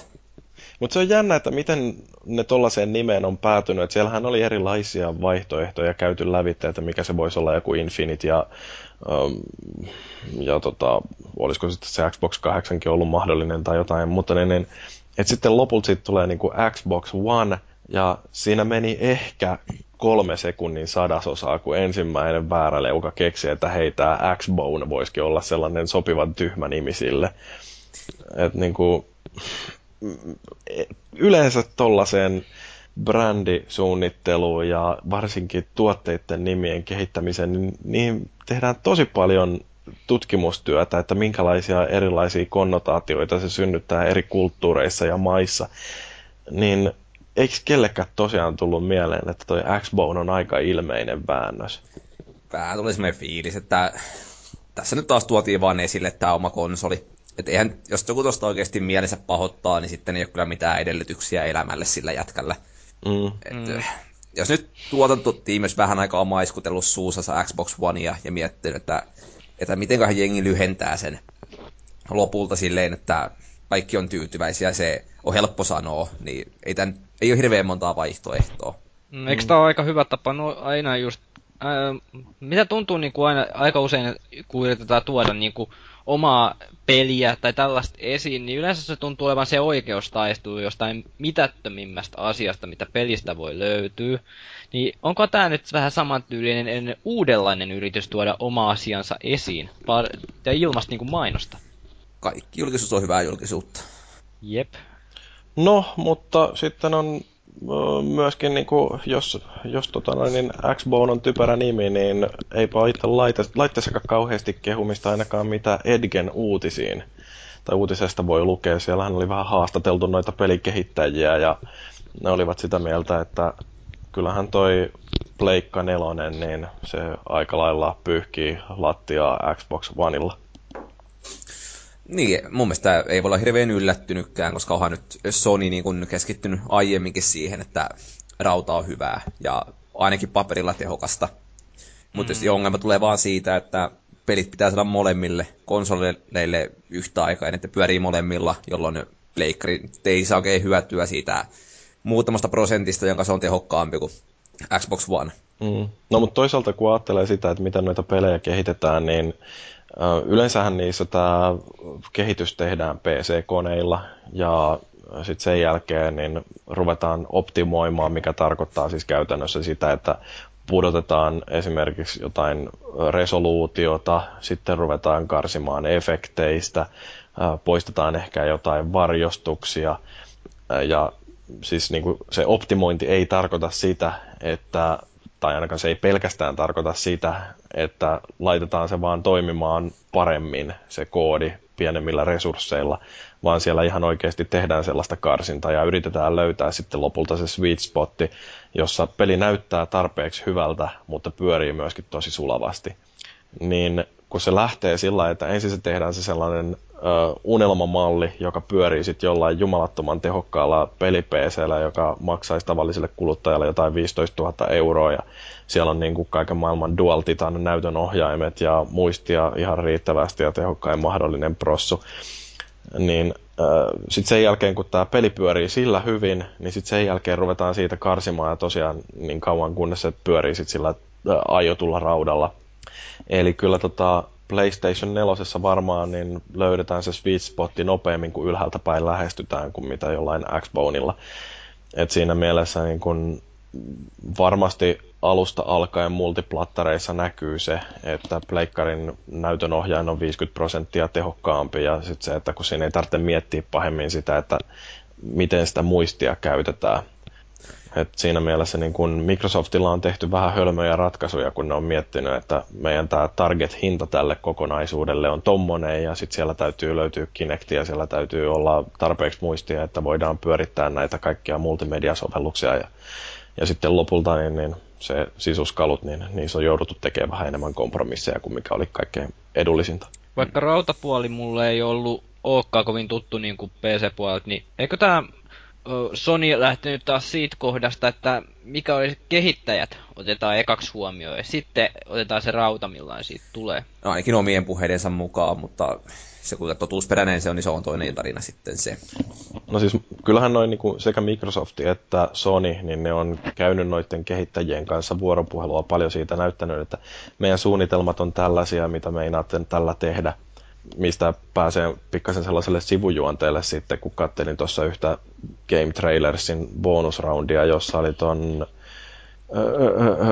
Bethesdan tyyppi oli kertomassa siinä, että minkä takia ne ei julkaise Nintendon konsoleille noita omia pelejänsä. Että kun tosiaan Sony ja Microsoft, niin ne on kehittäjien suuntaan suhteellisen avoimia siinä, että näyttää, että tällaista meiltä tulee, sitten ottaa feedbackia, muuttaa ehkä suunnitelmiensa ja sitten palaa uudestaan näiden kehittäjien luokse ja sen, sitä vuoropuhelua käydään koko ajan.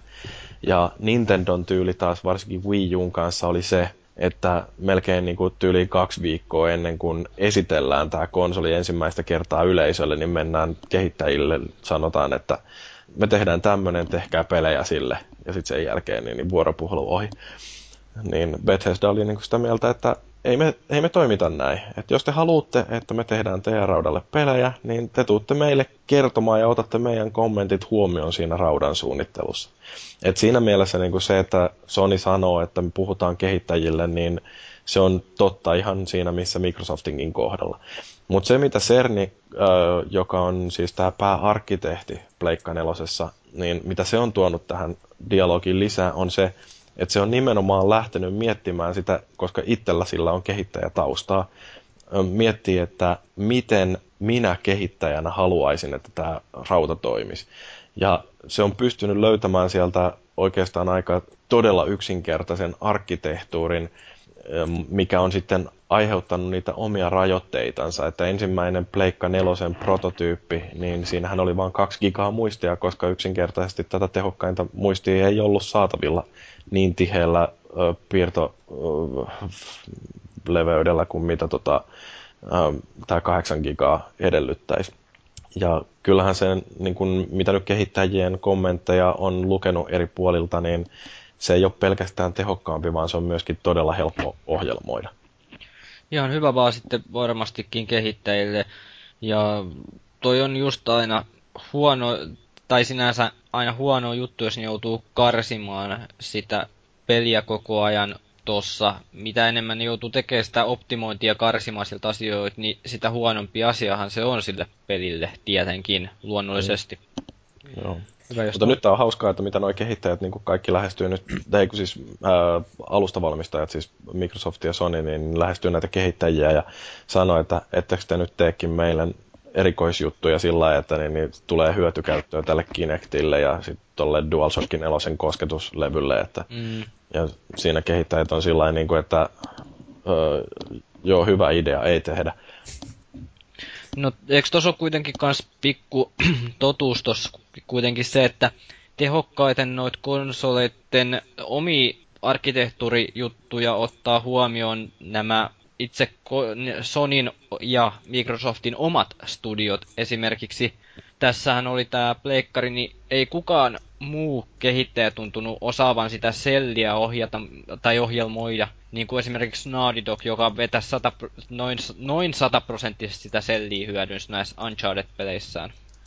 Mm, no siis, uh, sellihän on tota, sillä mielenkiintoinen ratkaisu, että kun siinä on tämä tämmöinen SPU-prosessori, mikä se nyt on Synergistic Processing Unit, tai joku tämmöinen, joka niin, se on ihan sairaan tehokas, mutta ihan sairaan rajatussa ople, ää, siis niin ongelma-alueessa. Et se, niin kuin, jos ää, pystytään purkamaan nämä probleemit, joita liittyy ihan niin kuin jonkun pelin kehittämiseen, niin jos se pystytään purkaan tarpeeksi pieniin palasiin, niin silloin tuosta Pleikka kolmosesta saadaan ihan jumalattoman paljon tehoja irti. Mutta kun ne ongelmat, mitä se ratkaisee, niin ne on aika spesifisiä, niin tämmöinen pilkkominen on älyttömän hankalaa ja siihen ei kyllä kauhean moni viitti lähteä. Niin sen takia Pleikka kolmosta on pidetty ihan aiheellisestikin hankalana ohjelmoida. Mutta niin, jos puhun noista tehoista vielä vähän, niin niin, niin. Tietysti ei mitään ongelmaa vielä pariin vuoteen. Mutta katsotaan sitten vaikka viiden, kuuden vuoden päästä, kun sukupolvi lähestyy loppuansa ja sieltä alkaa löytyy jotain pieniä pullonkauloja jostakin tai joltakin osin tota konsolirautaa, niin sitten taas ihmetellään, että et, et, kummastakin löytyy vähän ongelmaa. Mm. Et kyllä nyt, niin kuin sanoit, niin Pleikkari 3 on sitä luokkaa paperilla, että tota, pystyy hakkeroimaan sun sydämen tahdistimen ja mitä kaikkea. Että ei sellissä nyt niin kuin paukut lopu kesken, mutta se, että siellä on muualla sitten vähän säätöä, jotka aiheuttaa kismaa ja ikäviä tilanteita, niin eliminoi sitten kaiken muun tehokkuuden. Mm. No joo, mutta siis yksihän syy siihen, minkä takia toi Xbox on niin kallis, on justiin toi Kinecti.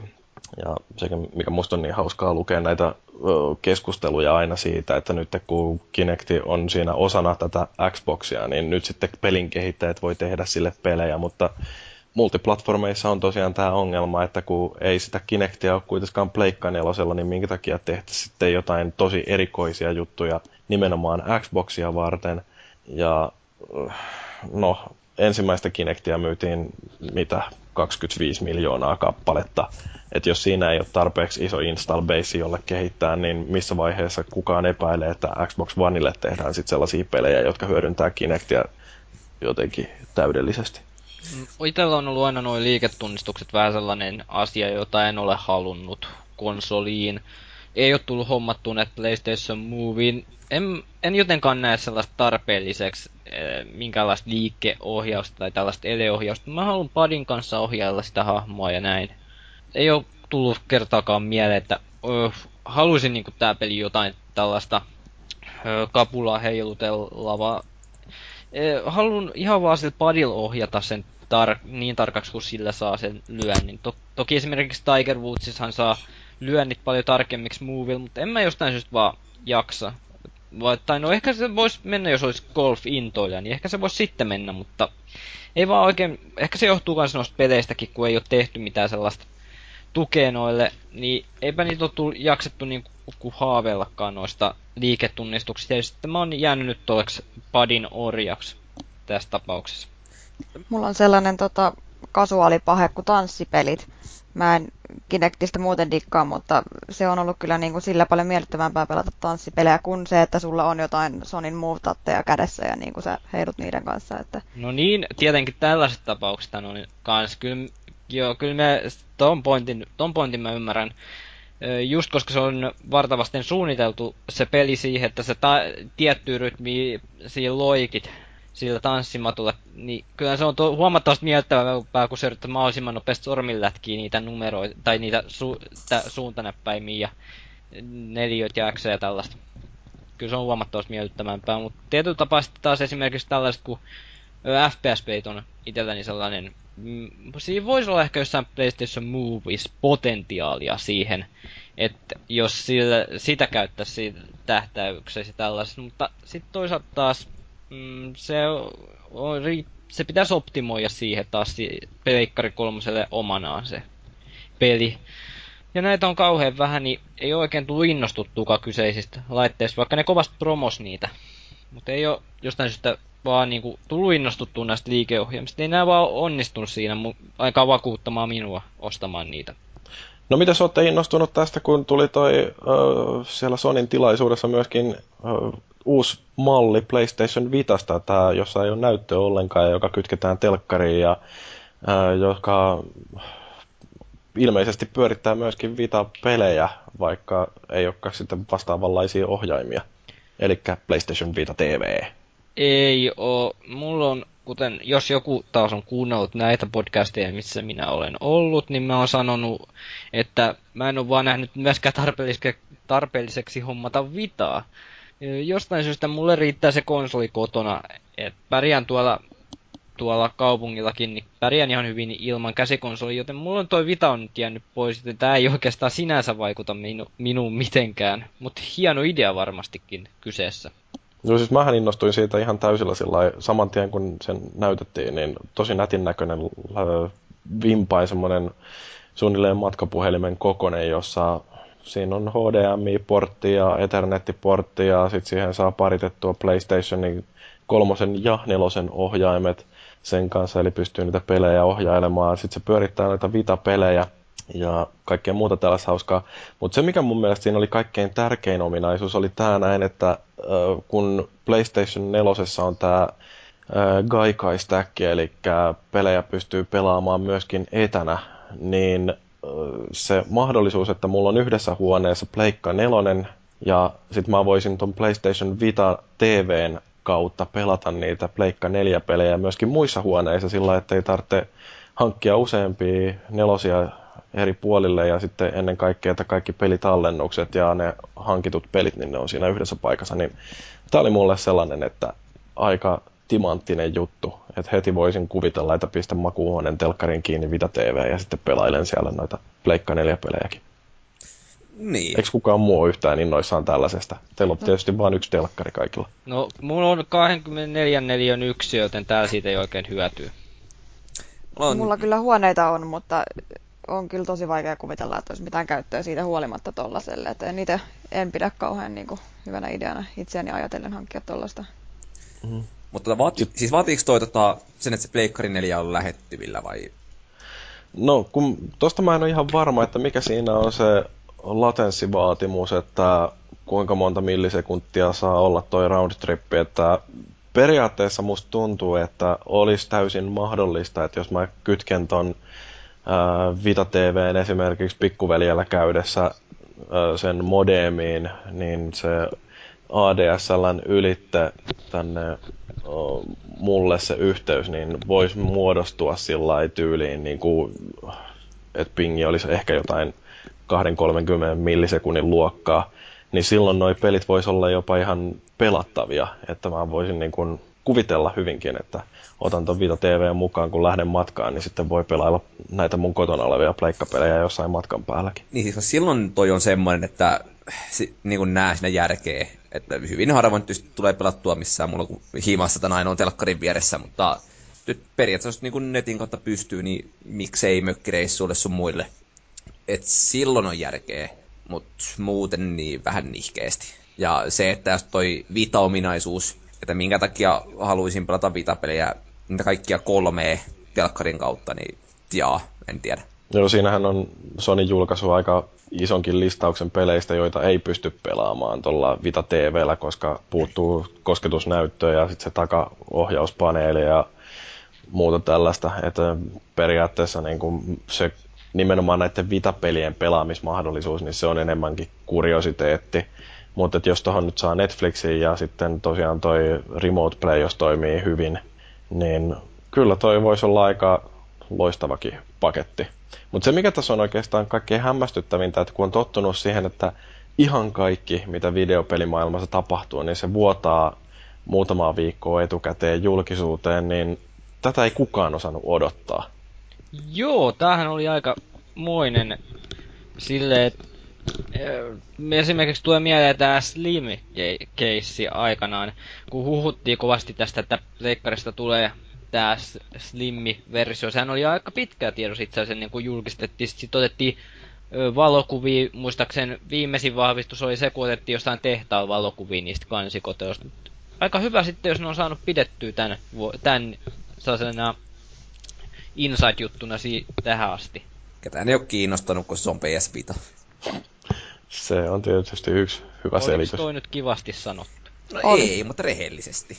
Ei se ole niin Niin väärin. Sony, ihan julkist, Sony julkisti myöskin uuden mallin Vitasta ja haukotukset kiiri ympäri maailmankaikkeuden. Et siis niin kuin, öö, muuten ihan hyvä laite varmaan, että siinä mun mielestä niin kuin isoin tällainen ketutuksen aihe, mikä tuossa vanhassa Vitassa on ollut se, että siinä on toi oma latauspiuhansa, niin nyt se vihdoinkin onnistuu lataaminen micro USBllä, joita löytyy multakin varmaan muutama sata tuolta ympäri laatikoita. Niin se olisi hyvä juttu, mutta kehnompi juttu on se, että on tästä loistavasta OLED-näytöstä siirrytty ihan tavalliseen lcd niin eihän se ole yhtään kiva juttu. Niin, ei varmaan sitten. Mm, ja sitten ei ole mitään tehty vieläkään tuolle noiden tattien ja muiden kontrollien asettelulle, että ergonomia on kyllä aika kamalaa laatua. Tästä Irkissäkin oli vähän puhetta, että, että ei tota oikeasti pysty käyttämään ilman jonkinnäköistä extra grippiä. Joo, ei mulla siis ollut ikinä mitään ongelmaa Tovitan kanssa.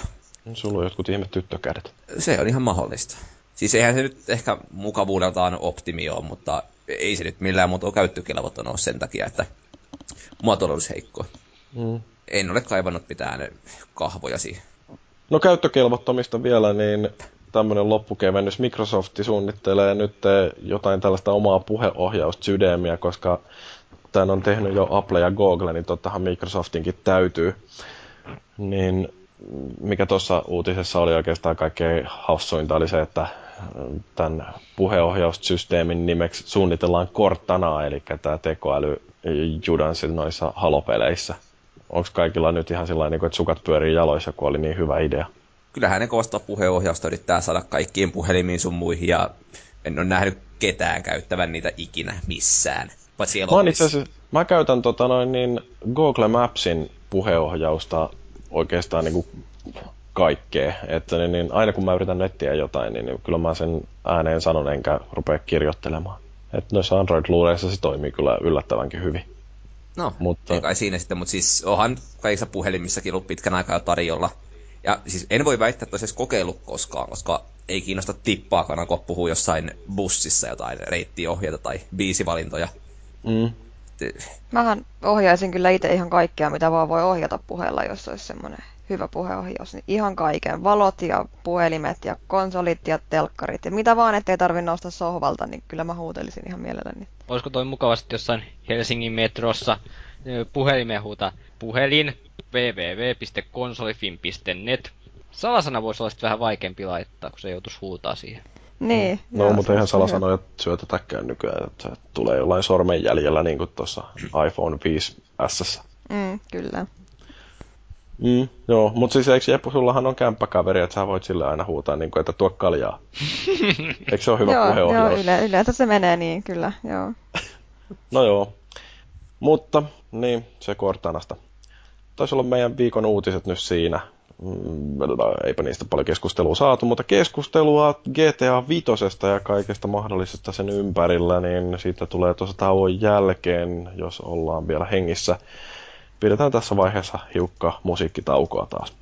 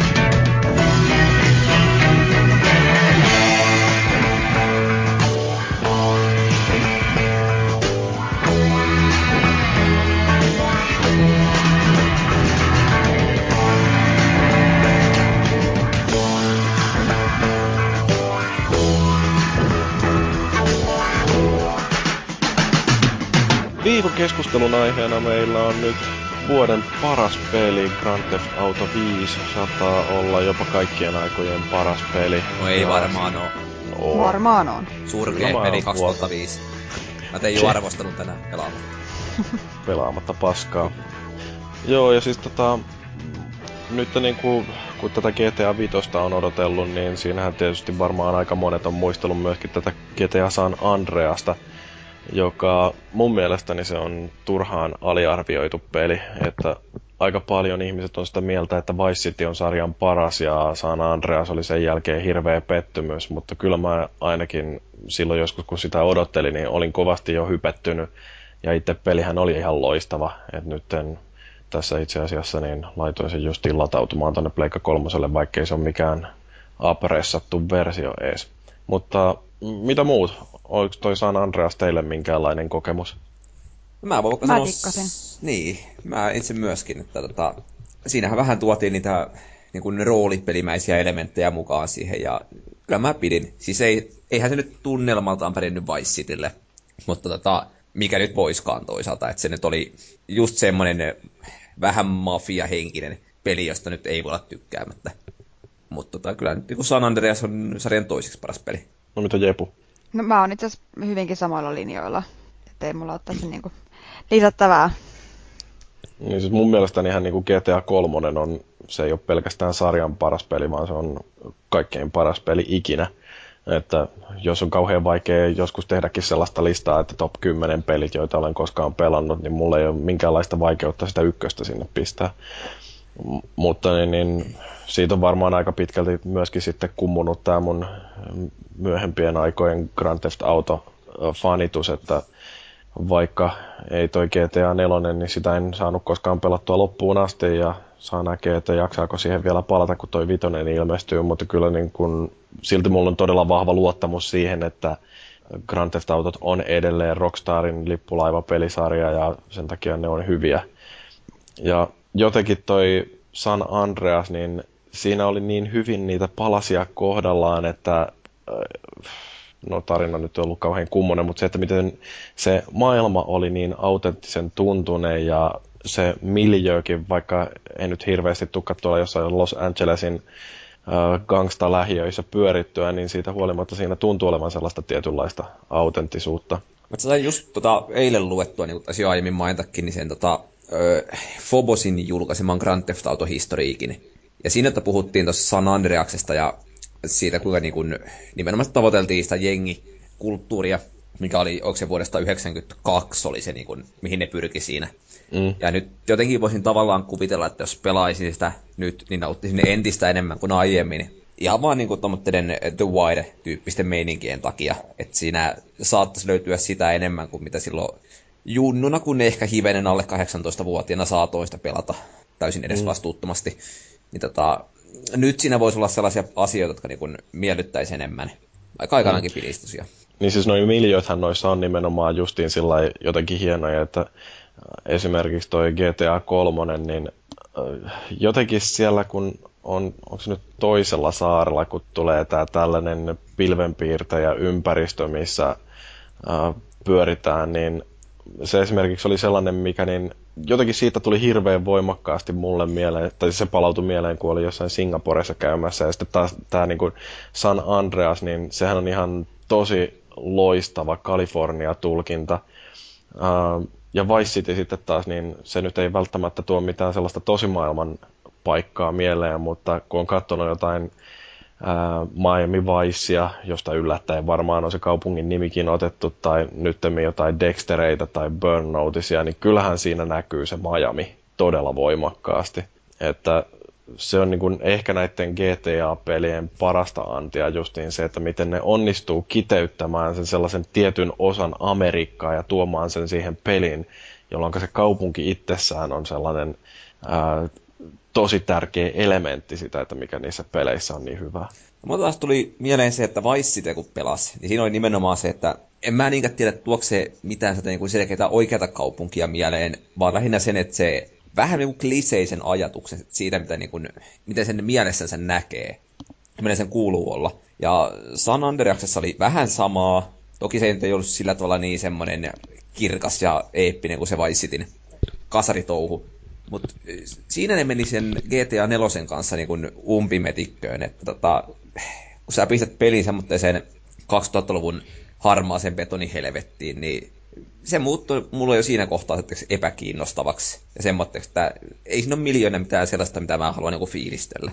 Mm. No GTA 4 ongelma on ehkä sekin, että kun se muuttui niin kauhean tosikomaiseksi, että tietyllä tavalla se koheltaminen kuitenkin tuossa kaupungissa on ollut se, mitä GTAissa tehdään, niin sitten kun muutetaankin se yhtäkkiä sellaiseksi, että ollaan kauhean ryppyottaisia ja selvitellään jonkun tällaisen Itäblokin soturin historian ongelmia, niin, niin, niin tota, ehkä siinä ei ole sitä sellaista samanlaista hupia kuin mitä Grand Theft Autoihin yleensä tykkää yhdistää.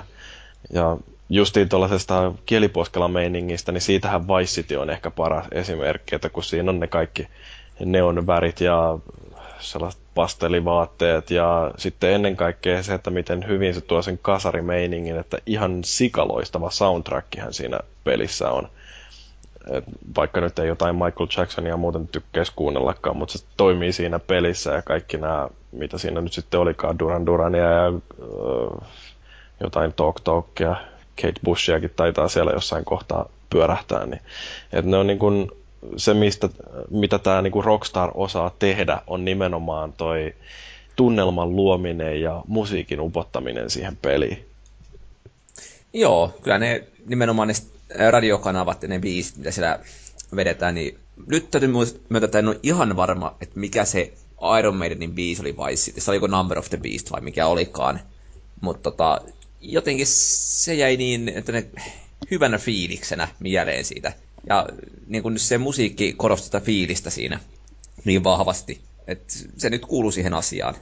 Se ei ollut semmoista terveiset vaan NRille taas, mutta perhanan geneeristä listapoprockia, joka ei kiinnosta ketään, ja vuoden päästä se ei muista edes enää, mm. niin, niin, niin se, se, että ne panosti niin vahvasti Vice Cityssä ja San siihen, että se keskittyy johonkin vuoteen, siinä on niin kuin tarkkaan rajattu, että milloin se peli tapahtuu, niin ne on niin kuin pystynyt luomaan järkevän ja kokonaisvaltaisen soundtrackin siihen ympärille. Niin se jotenkin tuntuu, että se on niillä ihan käsityönä tehty se soundtrackien kokoaminen, että miten ne kaikki radioasemat, mitä siellä on, niin että niillä jokainen biisi on harkittu, että miten se sopii siihen kokonaisuuteen ja mä oon aikaisemminkin tästä omasta San Andreas huippukokemuksestani varmaan kertonut, missä niin, niin käydään ö, hyökkäämässä jonnekin venäläisten toimistoon ja sitten kun sieltä lähdetään pakenemaan ja kauhea kasa venäläisiä tulee moottoripyörillä ja rekka-autoilla perässä ja niitä ajetaan pakoon sitten niissä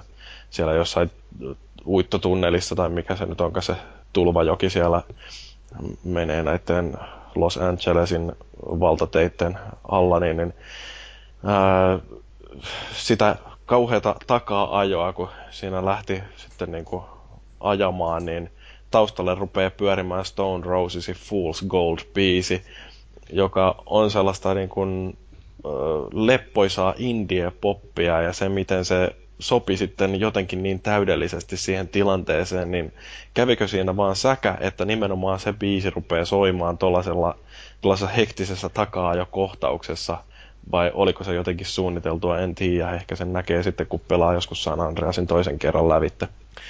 Tossahan on, nehän on onnistunut myös siinä satiirin luomisessa niihin, niihin mainoksiin ja tällaisiin. Siis sehän on, jos tarkkaan kuuntelee esimerkiksi GTA 4, niin siellä oli tää, öö, meikä meidän tää kokikset näytölle, kun tuli tää öö, America's Next Top Hooker mainos.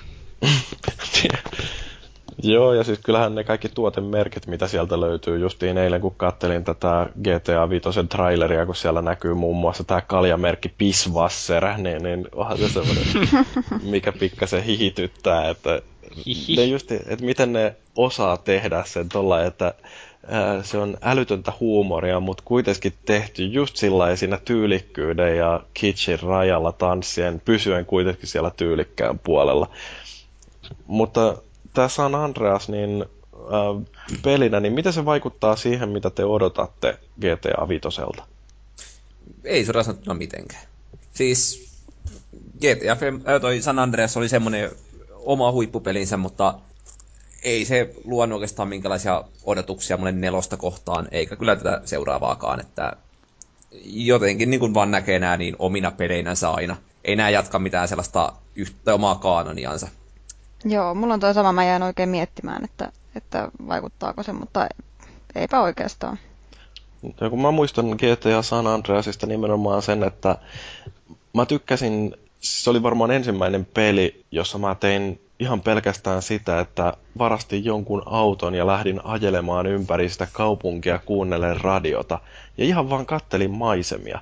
Et se oli mun mielestäni jotenkin hyvä osoitus siitä, että miten se on onnistunut se ympäristön suunnittelu, että pystyy käyttämään aikaa ilman, että tekee yhtään mitään. Ja jotenkin mä odotan, että nyt varsinkin kun sanotaan, että GTA 5 on isompi maailma kuin kaikissa muissa GTA-peleissä yhteensä, niin mä en ole ihan täysin varma, että onko se pelkästään hyväkään juttu, mutta toisaalta kun ne etäisyydet jossain Kaliforniassa on mitä ne on ja siellä se liikkuminen on sellaista, että tylsiä maisemia ja kauheita välimatkoja, niin se varmaan jotenkin sitten kuuluu kuitenkin osana siihen, että kun tehdään Kaliforniaan sijoittuva peli tai feikki Kalifornia, niin, niin siellä täytyy olla sitten myöskin sitä lääniä, missä ei ole yhtään mitään. Niin, mulle tulee vaan väkisinä mieleen se, että onko se nyt oikeasti vaan kasvatettu sitä sen takia, että se näyttää paperilla hyvältä, että on joku uudistus tullut. Mutta ei se muista niin kuin San Andreasissakaan, niin ei se maailma palvelu sitä peliä millään tavalla. Että tavallaan olisi toivonut, että se olisi ollut paljon pienempikin. Että jos mm. ei sitä tekemistä ole, niin en mä saa mitään kiksejä, sit mä vaan ajelen siellä ja ihastelen jotain pixeligrafiikkaa. Mm, toi on vähän vaikea esimerkiksi, kun siinä pitää kuitenkin siellä, sieltä, sinänsä niin kuin loogisesti olla jotain kuitenkin siellä ö, syy käydä niin kuin tuolla eri alueilla. Ettei se vaan oo siellä joku sellainen tyhjä pläntti, jotain erämaata, josta ei kuitenkaan sitten tule mieleen ajaa sinne. Eli jos nyt vielä väännän rautalangasta, niin siellä pitää olla jotain, esimerkiksi vuoristoa tai jotain sellaista pientä sellaista etsittävää, että siellä nyt edes huvittaisi kävästä, koska se on ihan turha rakentaa sellaista pelialuetta niin suureksi, et, ja mainostaa sitä, että hei, meillä on nyt tällainen näin iso pelialue, jos ei siellä kuitenkaan sieltä voi käyttää loppupeleissä sitä oikeastaan hyödyksi tai edes huviksi. Toista täytyy kyllä myöntää nyt, kun jään miettimään, että puhun taas itseäni vastaan hyvin pahasti tässä näin, mutta joku mettii Mafia ykköstä ja kakkosta, jossa se on vaan niinku kulissina se maailma, eikä se oikeastaan palvele sitä peliä millään muulla muotoa kuin se luo tunnelmaa siihen. Että miksi tässä kaipaisi tekemistä olisi siellä, mutta no, okei, okay, Mafia on mulle sydämessä niin tärkeä pelisarja, että sille voi antaa anteeksi käytännössä mitä tahansa. Niin, no kyllähän tuossa L.A. Noiressakin on sama juttu, että se on se aika pitkälti se kaupunkikulissi, mutta äh, ehkä tuossa mun kommentti siellä vähän epäselväksi, että kyllä se, kun se kulissi niin kuin on siinä toimiva, että siellä tekee mieli vaikka ajaa, mutta jos on sellaista mitään sanomatonta kulissia, sellaista mm, mössöä, tai sellaista jotenkin, tätä on nyt tosi vaikea selittää. Mutta yksinkertaisesti pitää joku pointti olla siinä ympäristössä, miksi se on siinä. Eikä vaan, että se on rakennettu äkkiä tyhjän päälle, vaan joksikin sellaiseksi mitään sanomattomaksi. Mm. No kyllä siis mä, siinä mielessä mä ihan tykkään tuosta isosta avoimesta maailmasta, että tuollahan esimerkiksi nuo joukkoliikennevälineet, niin niille on ihan käyttö. Että musta oli ihan hauska sekin mahdollisuus, että sieltä Las Vegasia muistuttavasta Las Venturasista voi lähteä sitten jonnekin Los Angelesiin tai San Francisco, miten oli Los Santos ja uh, San Fierro tai joku tämmöiset. Että uh, niin hyppää johonkin lentokoneeseen, ihan matkustajakoneeseen ja lähtee sillä sitten lentelemään, mutta sitten jos yhtäkkiä kesken matkan tuleekin sellainen olo, että nyt ei viitti, niin ei mitään muuta kuin laskuvarvaa selkää ja hypätään sieltä koneesta ulos, mikä on taas sellainen täysin absurdi juttu, mutta se palvelee sitä sellaista niin kuin löytöretkeilyn mahdollisuutta tuossa pelissä. Ja muistan, että kyllä toi tuli parikin kertaa tehtyä tuommoinen tempaus. Ne on vaan niin kuin jotenkin sellaisia hauskoja juttuja, mitä siinä voi tehdä. Joo, siis San Andreasissahan on kuitenkin, just San Andreashan on se, mitä oikeastaan voisi tarkoittaakin tuon mun kommentti, että siellä ei ollut sellaista ei-kiinnostavaa koodattavaa. Se niinku pisti utelemaan, että mikäs täällä on ja mitäs tuolla kaupungissa on ja ja jos ajoit maaseudulla lävitse, niin siellä oli aina jotain sellaista mielenkiintoista, mitä teki mieleen mennä katsomaan, että mikä toi tollanen on. Ja pitääkö se paikkansa, että sieltä oikeasti löytyy jostain joku, mikä se on se Bigfootti, lumimies, joku sieltä jostain vuoristosta. Siitä on kuullut sellaista huhua, että siinä pelissä on tämmöinen, mutta ilmeisesti kukaan ei ole pystynyt vahvistamaan. Kyllähän vissi joskus oli lukenut jotain, että se pelintekijä oli sanonut, että ei paljastunut mitään, mutta siellä on jotain. Mm. Mutta oikein mun mielestä semmoinen hauska, että periaatteessa jos on vaan tarpeeksi ö, innokas tarpumaan siellä jossain ma- mettämaisemissa, niin, niin sieltä saattaa löytää jotain tuollaista, mikä ei sitten kaikille peliä pelaaville koskaan ilmenekään. Hmm.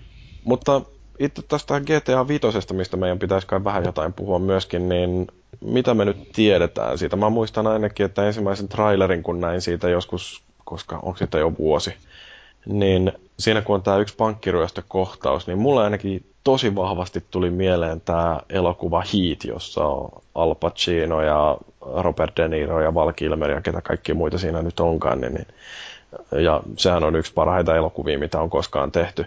Niin ei voi olla kauhean huono peli, jos se ensimmäinen mielikuva siitä on, että tämäpäs muistuttaa hiittiä. Muistatteko te, mitä teille tuli mieleen, kun näitte ekan kerran se traileri? Mm, siitä tuli mieleen, että luvassa on taattua laatua. Mä en, tii, mä en osaa sanoa, mä, mä en pysty yhdistämään sitä minkälaisia elokuva varsinaisesti. Mä, mä kattein sitä, että mikä siinä on siinä pelissä, ja se niinku vaikutti just lupaavalta siinä kohin. Mul, et ei mulle niinku leffa fiilis tullut, mutta mulle tuli sellainen hyvä fiilis mitä et odottaa, että luvassa on laadukasta ja näki vähän, että mitä on luvassa. Mulle tuli semmoinen lämmin onnen tunne ja mä mietin vaan, että mikähän Lafka tuotteistaa Collectors Editionin ensimmäisenä, että mistä mä saan sen ekana ennakkovarattua. Mm. Niin, mulle nyt lähinnä tuli vaan fiilis, että jaa, uusi GTA. siis kun mulla ei ole mitään sitä oikeaa suhdetta tähän sarjaan, että ei, ei se herätä musta mitään tuntemuksia mikä erottaisi sen muista peleistä, niin ei se ole mulle mikään juttu, että ne julkaisee kerran viikossa uusia kuvia, jotka kerää sitten miljoona klikkiä jokaisella saitilla. No, mä olin vähän pettynyt itteeni, kun mä en oikeasti siinä kohtaa vielä mitenkään älyttömästi hypättynyt tosta, mutta äh, toisaalta niin äh, nyt sitten kun on kattellut näitä uudempia äh, mainoksia ja trailereita ja screenshotteja ja juttuja, mitä tuosta on liikkunut, niin nyt alkaa olla jo sellainen aikamoinen polte, että niin, niin onneksi ei ole enää kuin pari päivää siihen, että toi ilmestyy toi peli tuonne kauppojen hyllyillekin. Ja mullahan se nyt tuossa on näköjään jo 50 prosenttisesti latautunut tuolta PSN Storesta, että heti kun vaan saaton, tai kun Rockstari suo, niin alkaa sitten pelin pelaaminen. Mulla on ollut vähän sellainen nyt, että mä en tiedä, onks mulla, en tiedä mikä mulla on tullut. Mä, mulla on vaan niinku Battlefield 3 jälkeen mä en ole pystynyt hypettämään yhtään peliä. Minä, ole niinku pystynyt sellaiseen innokkaaseen hypetykseen. Vaan mulla on ollut sellainen, että joo, uusi GTA tulee. Tai kyllä mä julkaispäivän tän homman ei ole vaan sellaista öö, lapsi jouluaattona riamua, vaikka periaatteessa kyllä pitäisi olla tässä tapauksessa. En tiedä mistä johtuu. Mulla ainakin on. Mä tänään aamulla kikattelin onnessani ja kieriskelin sängyllä ja olin ihan innoissani ja fiiliksissä. Ja oli sellaista lapsen riemua siinä mun kikattelutouhussa kyllä. Niin, mulla oli vaan, että toi, tuli tänään semmoinen fiilis, että ei perhana pakko kirjoittaa se arvostelusta historiikista ennen kuin tämä julkaistaan. Alkoi vaan ahdistaa. Että toivottavasti lykkäävät tulevaisuuteen. Ei kiinnosta. Onko ne aikaisemmat pelit ollut yhtä kalliita, kun nyt tästähän on sanottu, että tämä maksaa jotain ihan tolkuttomia määriä rahaa, tämä GTA 5? Siis niin kehitys. Mm, eikö toi ollut kans toi GTA 4? Eikö se ollut jossain menty sadas miljoonassa kanssa? Vai oliko se 60 miljoonaa vaan? Mitä sanoo meidän historioitsija? Eivät kertoneet kyllä yhtään mitään siitä, että tota, ei pienintäkään muistikuva. Joku siis tämähän on, tuohan on brittiläinen pumppu, joka tämän nyt tekee, niin äh, punnissa näin vaan jossain, että arvioitu kehitys- ja markkinointibudjetti niin huitelee jossain 230 miljoonan punnan paikkeilla, että se on varmaan lähempänä 250 miljoonaa euroa. Että ei ihan suolarahoilla kyllä pelata tuolla Rockstarilla, mutta toisaalta tämä on niiden kaikkein vahvi franchise ja tämä todennäköisesti myy seuraavan muutaman vuoden aikana jotain 20 ja 30 miljoonan kappaleen välillä, että niin, niin. Kyllä niiden tietysti on ihan turvallista laittaakin tuommoisia summia, mutta kun ajattelee jotain Square Enixin valituksia siitä, että kolmen miljoonan myynneillä ei saada katettua sitä kehityskustannuksia, niin kyllä tätä GTA 5 saa muutamankin kappaleen enemmän vielä sitten. Sehän oli toi Red Dead Redemption, sehän, jos mä nyt oikeasti muistan, niin sehän oli kans ihan älyttömän kallis projekti ja siitä oli ei ollut takuita ollenkaan siitä, että se tulee menestyä. Niillä oli ihan paineet siinä, että myyks ne, myyks ne hyvin sitä peliä, mutta kyllä se myi sitten loppupeleissä hyvin. Mm. Mutta tähän on vakaalla pohjalla. Hyvä tällainen nimike, joka varmasti tulee myymään, niin ei uskon, että tulee moninkertaiset rahat takaisin. Tässä nyt Wikipedia kertoo, että GTA 4 oli 100 milliä kaikkinensa, lisäosinensa sun muineen. Paljonko Red Dead Redemption oli? No, perkele. Samalla. Mutta niin siis tuohon Square Enixiin vielä se, että, että onhan sitten hienoa varmaan jokin Rockstarille, että myyvät peliä, vaikka kukaan ei tiedä sitä mitään. Ja se on mm. niin varmaa, että se tienaa sen 100 milliä tai miljardia tai... Mm. No. Joo, ja siis mähän sanoin tuossa viime kästissä sen, että tuon Rockstarin se maine on niin vahva, että niitä ei tarvitse minnekään lähteä hypettämään minnekään messuille. Ne voi rauhassa keskittyä tekemään sitä peliä, kun, kun puskaradio vie sitä niin hyvin eteenpäin. Mm. Mm, se on ihan totta. Red Dead Redemption oli 80-100 milliä. Semmoinen pieni hajonta tossa 20 Joo. milliä suuntaan tai toiseen. No on se aika, pit, se aika moinen summa, kun puhutaan epävarmasta sijoittamista, ja ihan oikeasti pelkä sitä, että jos se onkin epävarma sijoitus. Toisaalta, olisiko se sitten huojuttanut niiden kassaa kovinkaan paljon?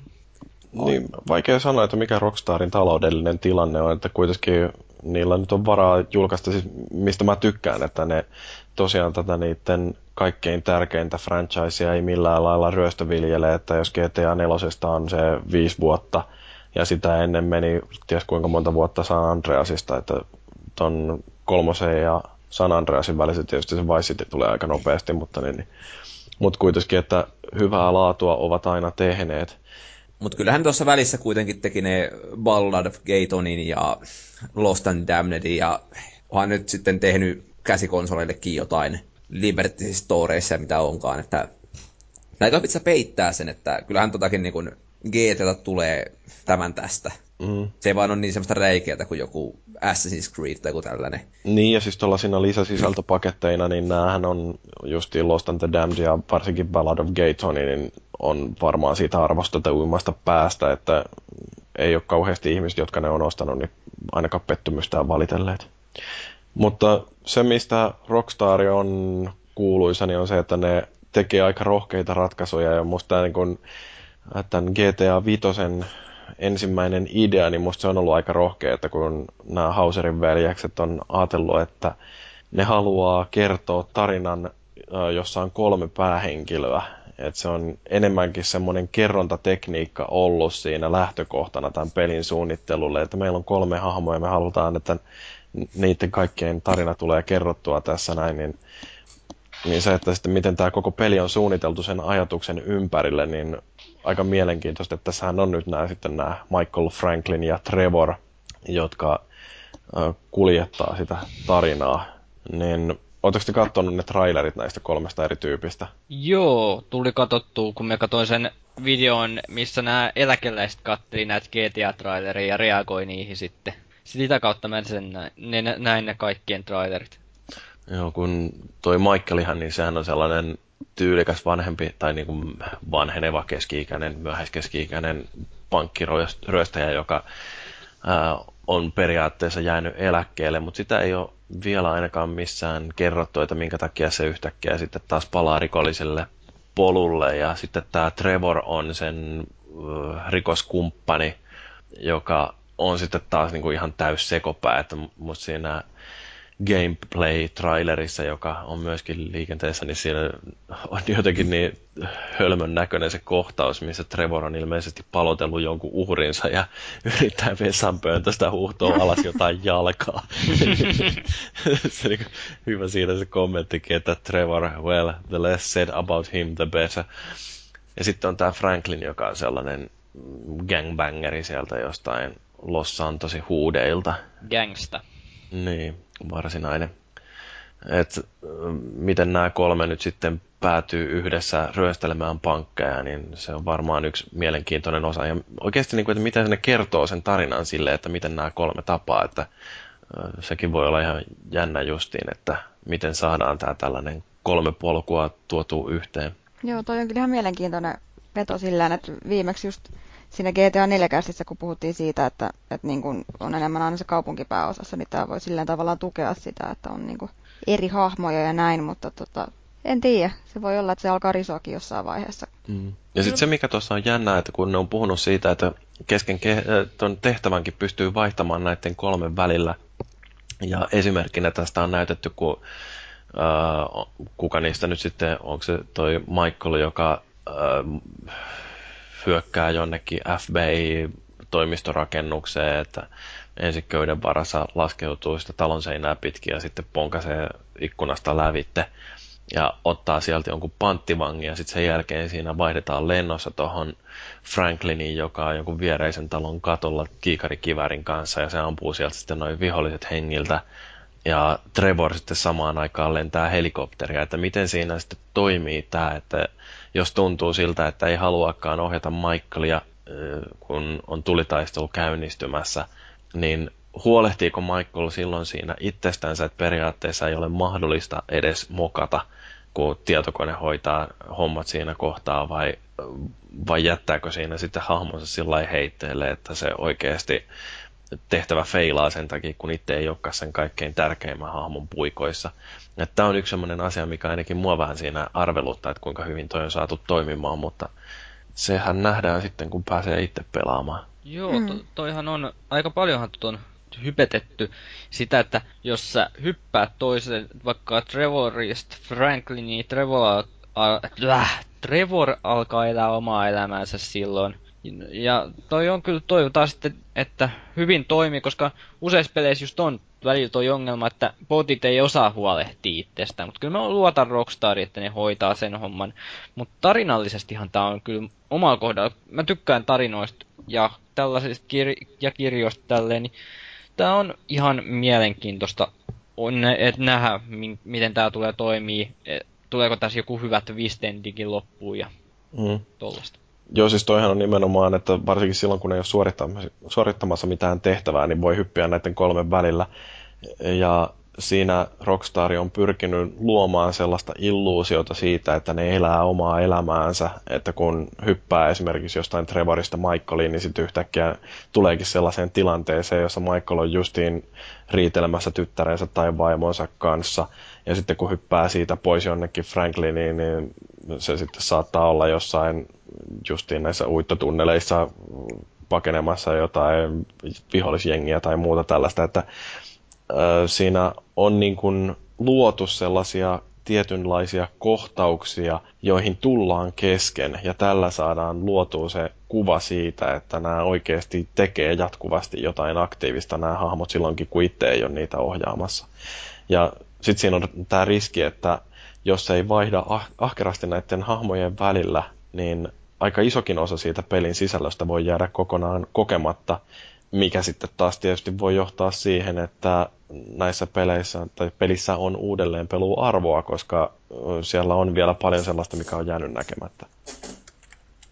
Mutta se, mikä musta oli aika mielenkiintoinen, että ennen kuin GTA 5 tiedettiin virallisesti juuri mitään, niin ainakin joissain paikoissa spekuloitiin sillä mahdollisuudella, että mitä jos siinä olisikin naispäähahmo. No tätähän nyt ei nähty, mutta Hauserin toinen niistä veljeksistä ainakin jossain haastattelussa sanoi, että tämä tarina nyt on sellainen, joka edellyttää tällaista maskuliinista hahmoa tai kolmeakin sellaista. Et, mm, onko mä ainoa, jota kiinnostaisi nähdä, että mitä Rockstar saisi aikaan, jos ne pistäisikin naisen päähenkilöksi johonkin pelinsä? Mm, vaikea sanoa.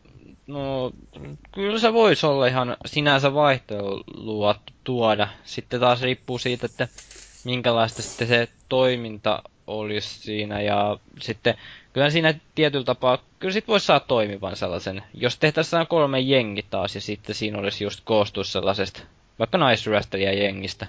Mm. Mun mielestä toi Rockstar on pitkään ollut jo yksi niin kuin pelialan huonoimmista firmoista tekee mielenkiintoisia hahmoja. No siis kaikissa peleissä tekee tosi niin kuin äärimmilleen vietyjä hahmoja, jotka ei millään muotoa enää ollut uskottavia mun silmissä. Mikä jotenkin tuossa Red Dead Redemptionissa hyppäsi silmille jo aivan liian pahasti. Ja mä vähän pelkäisin sitä, tota, että jos ne olisi tehnyt tähän naishahmon, niin se olisi tavallaan semmoinen niin kuin geneerinen rekkalesbo-tyyppinen ratkaisu. että kun sen on pakko olla semmoinen äijä. Niin, no tässä varmaan mennään vähän... Voisi olla ehkä tässäkin peissä luvassa se nyt ainakin sellaista 80-luvun äijätoiminta elokuva fiiliksissä mennään. Eli on nyt kolme äijää, ketkä siellä käväsee nyt vähän pistelees ö, aseilla tulittaen, niin kuin siinä pilvenpiirtäjäkohtauksessa oli. Mm. Mutta siis mun mielestäni toi, että uh, jos olisi naispäähenkilö, niin että sen tarvitsisi olla sitten joku rekkalespo tai vastaava, niin, niin kyllähän kuitenkin kun ajattelee pariakin tällaista viime vuosien mielenkiintoista TV-sarjaa, Weeds esimerkiksi, niin siinähän on pääosassa nainen, joka pyörittää huumebisnestä, ää, tai sitten tämä Orange is the New Black, joka sijoittuu naisvankilaan. Ja jotenkin mulle tulee mieleen myöskin toi Steven Soderbergin elokuva Traffic, jossa Catherine Zeta-Jones perii miehensä huumebisneksen. Ää, kyllähän se on täysin mahdollista, että on tällainen rikollismaailmaan sijoittuva tarina, jossa päähenkilö on nainen ihan uskottavastikin. Joo, se... siis mä en oo kattonut vaan noita sarjoja, niin ei tullut sinänsä heti ajateltua tota asiaa tuolta kannalta. Mm. Mut mulle taas toi semmoinen fiilis, että GTAssa kuitenkin niin, niin täytyy ottaa esille se, että isossa pelaajista pelaa sitä silleen niin kuin perseilymeiningillä, että vaan räiskitään kaupungilla siviilejä sun muita, jolloin se, että se naishahmo olisi siinä uskottava, niin sen pitäisi olla semmoinen äijämäinen teurastaja, jolloin olisi tosi vaikea tehdä sellaista öö, niin kuin oikealta naista tuntuvaa hahmoa, joka ei välttämättä olisikaan semmoinen superväkivaltainen. Niin, niin, se on ehkä helpompi toteuttaa tuommoisella perusäijähahmoilla, jotka nyt ei sitten ehkä ole niin hirveän kiinnostavia tai edes monipuolisia. Mm. Mm, Tuossa on kyllä pointtia. Mun mielestä itse olisi ehkä kiva nähdä niin kuin tämän tyyppisessä pelissä joku semmoinen ihan niin kuin, tavallinen nainen, joku ihan normaali perheenäiti, joka jostain syystä flippaa ja lähtee jollekin kauhealle kostoretkelle tai jotain muuta semmoista ihan älytöntä. Että se olisi vaan ihan mahdollisimman geneerinen perheenäiti ja sitten se pistäisi ranttaliksi. Mun mielestä se olisi jotenkin siisti juttu. Breaking, Breaking Bad naishahmolla. Joo, kyllä. Niin no siis toihan on justiin, siis mun mielestäni Weedsi olisi semmoinen tosi mielenkiintoinen, mikä lähtisi aika pienestä, samalla lailla kuin itse TV-sarjakin, että se on sellaista pientä nävertelyä alkuun ja sitten sen jälkeen se rupeaa leviämään siitä, että ruvetaan jo järjestelemään kuljetuksia jostain Meksikon puolelta ja muuta tällaista. Et, um, en tiedä. Musta tuntuu, että Rockstar olisi just oikea firma yrittämään jotain noin haasteellista. Mm, kyllä. Mm. Niin kuin sanoin, en mä voi sanoa, että Rockstarilla tota olisi ollut oikeastaan yhtäkään sellaista hahmoa, joka olisi jäänyt mieleen oikeasti uskottavana. Että ne on osalta karikatyyrityyppisiä, niin kuin tosi äärimmilleen vietyjä. Joku, mm. no länsevän se on ehkä tuosta Vice Citystä jäänyt mieleen, mutta eihän sekään nyt ole uskottava hahmo millään muotoa. Se on vain värikäs ja oman ääripäänsä edustaja. Niin, mutta tarvitseeko niiden olla sitten loppujen lopuksi uskottavia, että just niin kuin, no, tämä perseilyaspekti, että jos kuitenkin käyttää ison osan pelaamisajasta siihen, että ö, varastelee autoja ja sitten lähtee jalankulkijoiden ylitte, niin pitääkö sen hahmo edes olla sellainen, johon on helppo samastua? No, Mä ainakaan itse en, en kaipaa tämän tyyppisessä pelissä niin kuin siinä mielessä minkäänlaista realismia, että se mun mielestä on nimenomaan hyvä asia, että se on niin kuin semmoinen karikatyyppi se hahmo ja niin kuin semmoinen vähän äärimmilleen viety ja Mm, mun mielestä tuossa on, pitää olla ehdottomasti sellainen vähän sekopäitä, mitkä keventää ehkä sitä tunnelmaakin välillä. Esimerkiksi GTA 4 oli se Bruce, joka jäi mun mieleen tosi hyvin, kun se oli sellainen crazy, mutta tosi hauska hahmo. Se on millaista me välillä kaipaan. Mutta toisaalta sitten pitäisi ehkä joku muutama saa vähän vakavempikin hahmo olla siinä juonessa mukana. Mm. Se oli vaan se, mitä Red Dead Redemptionissa ei ollut. Et se, että ne kaikki oletaan The Irish-tyyppisiä jätkiä, jotka, jos niinku liikaa on liikaa, että jos ei siellä ole mitään sellaista, mihin pystyy niinku pystyy näkemään, että joku toiminta on luonnollista, semmoista niin kuin aidon tuntusta, niin se sitten vähän sotii itseensä vastaan. Mutta tuossa oli ihan mielenkiintoinen artikkeli, että tyyliin katsot tonne foorumille, jossa tämmöinen naispelaaja oli sitä mieltä, että hän haluaisi pelata GTA Femmaa, mutta hän ei tätä aio, koska siinä ei ole naishahmoa. Koska hän ei pysty samaistumaan miehiin. Niin tota, mulle tuli vähän semmoinen fiilis siitä, kun sitä luki, että tehdäänköhän tässä nyt vähän härkäisestä kärpänen. No eiköhän. Et, et tota, kuinka moneen pelihahmoon pystyy oikeasti samaistuu. Ja se, että jos sä oot joku massamurha ja teurastaja keskellä jenkkikaupunkia, niin onko sun kuinka paljon helpompi samaistua siihen, jos se on 26-vuotias nainen tai 50 sekopäämies. Että se, sille ei niin ole sikäli kuitenkaan hirveästi merkitystä. Niin mä en ainakaan koskaan koe peliä pelatessani, että se olisi minä, joka siinä toimii, vaan kyllä se on aina jonkinnäköinen hahmo, jota mä vaan ohjaan. Kyllä se välillä joissain pelissä mun kohdalla on se, että tietenkin GTA on nyt eri, mutta jo, kyllä niin kuin joissain peleissä on sillä että mä ajattelin, että mitä jos mä olisin tässä tilanteessa, miten mä tämän homman hoitaisin. Vaikka nyt joku Splinter Cell tai Metal Gear Solid, niissä mä aina ajattelen siihen, että miten mä tämän, jos mä olisin tässä, niin miten mä tämän tehtävän hoitaisin. Mm. Mutta GTAssa se nyt on vähän eri juttu, koska se on niin äärimmilleen viety se koko homma siinä. Et siinä ei nyt ihan niin hyvin pysty samaistumaan. Mm. Joo. Kyllä toi vähän on jotenkin naurettavaa sillä, että ne, jos väittää tykkäävänsä Grand Theft Autoista ja sitten kuitenkin vastustaa kaikkea sitä, mikä tekee siitä pelisarjasta sen, mitä se on, niin ja väittää sitten, että niin, tämä johtuu siitä, että ne hahmot on jotenkin mulle epäsopivia, niin en, en mä oikein jaksa kauhean vakavasti ottaa tuollaista. Eriskummallista. Mm. Mutta niin, sitä kaikkea perseilyä siellä voi harrastaa, mutta tähän GTA 5 on aika lailla tuotu myöskin tuollaista ei-perseillistä uh, oheistoimintaa, mitä mä kattelin, niin siinä pääsee pelaamaan tennistä ja golfia. Ja joogaa!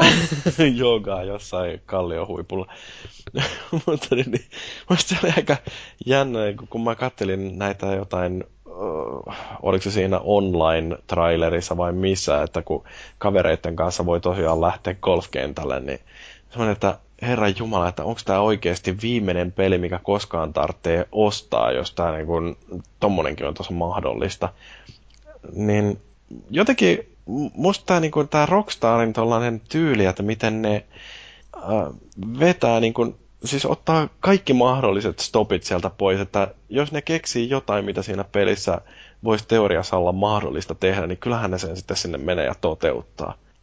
Ja miten joku golfi ja tennis toimii tuossa pelissä, niin se on tietysti yksi juttu, mutta kyllä ainakin niitä trailereita katsoen, niin näyttää, että ne on varmaan ihan niidenkin mekaniikkoja miettinyt, että hyvä golfpeli ja hyvä tennispeli tulossa. Miten tuossa sitten mahtaa käydä, että jos mä nyt menen vaikka Herra Xn kanssa pelaamaan tennistä ja siellä on vielä Herra Y, joka päättää sitten mennä jonnekin läheis- lähistölle ja ottaa snipukan ja pilata pelit pistämällä siitä minuun päin headshotin, niin mitenkään toi sitten mahdetaan kompensoida?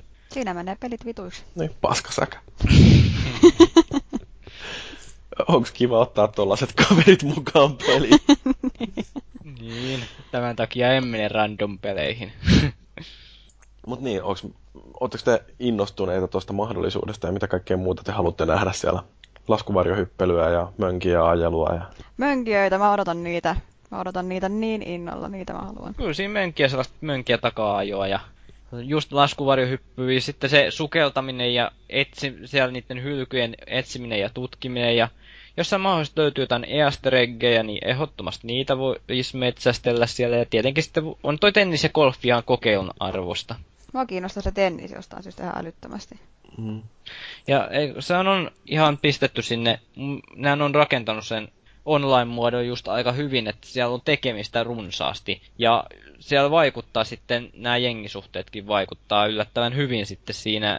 Ja uskon, että siitä tulee todella hyvä online-monin peli. Saa nähdä paljon aikaa tulee sitten tuhlattuu siihen.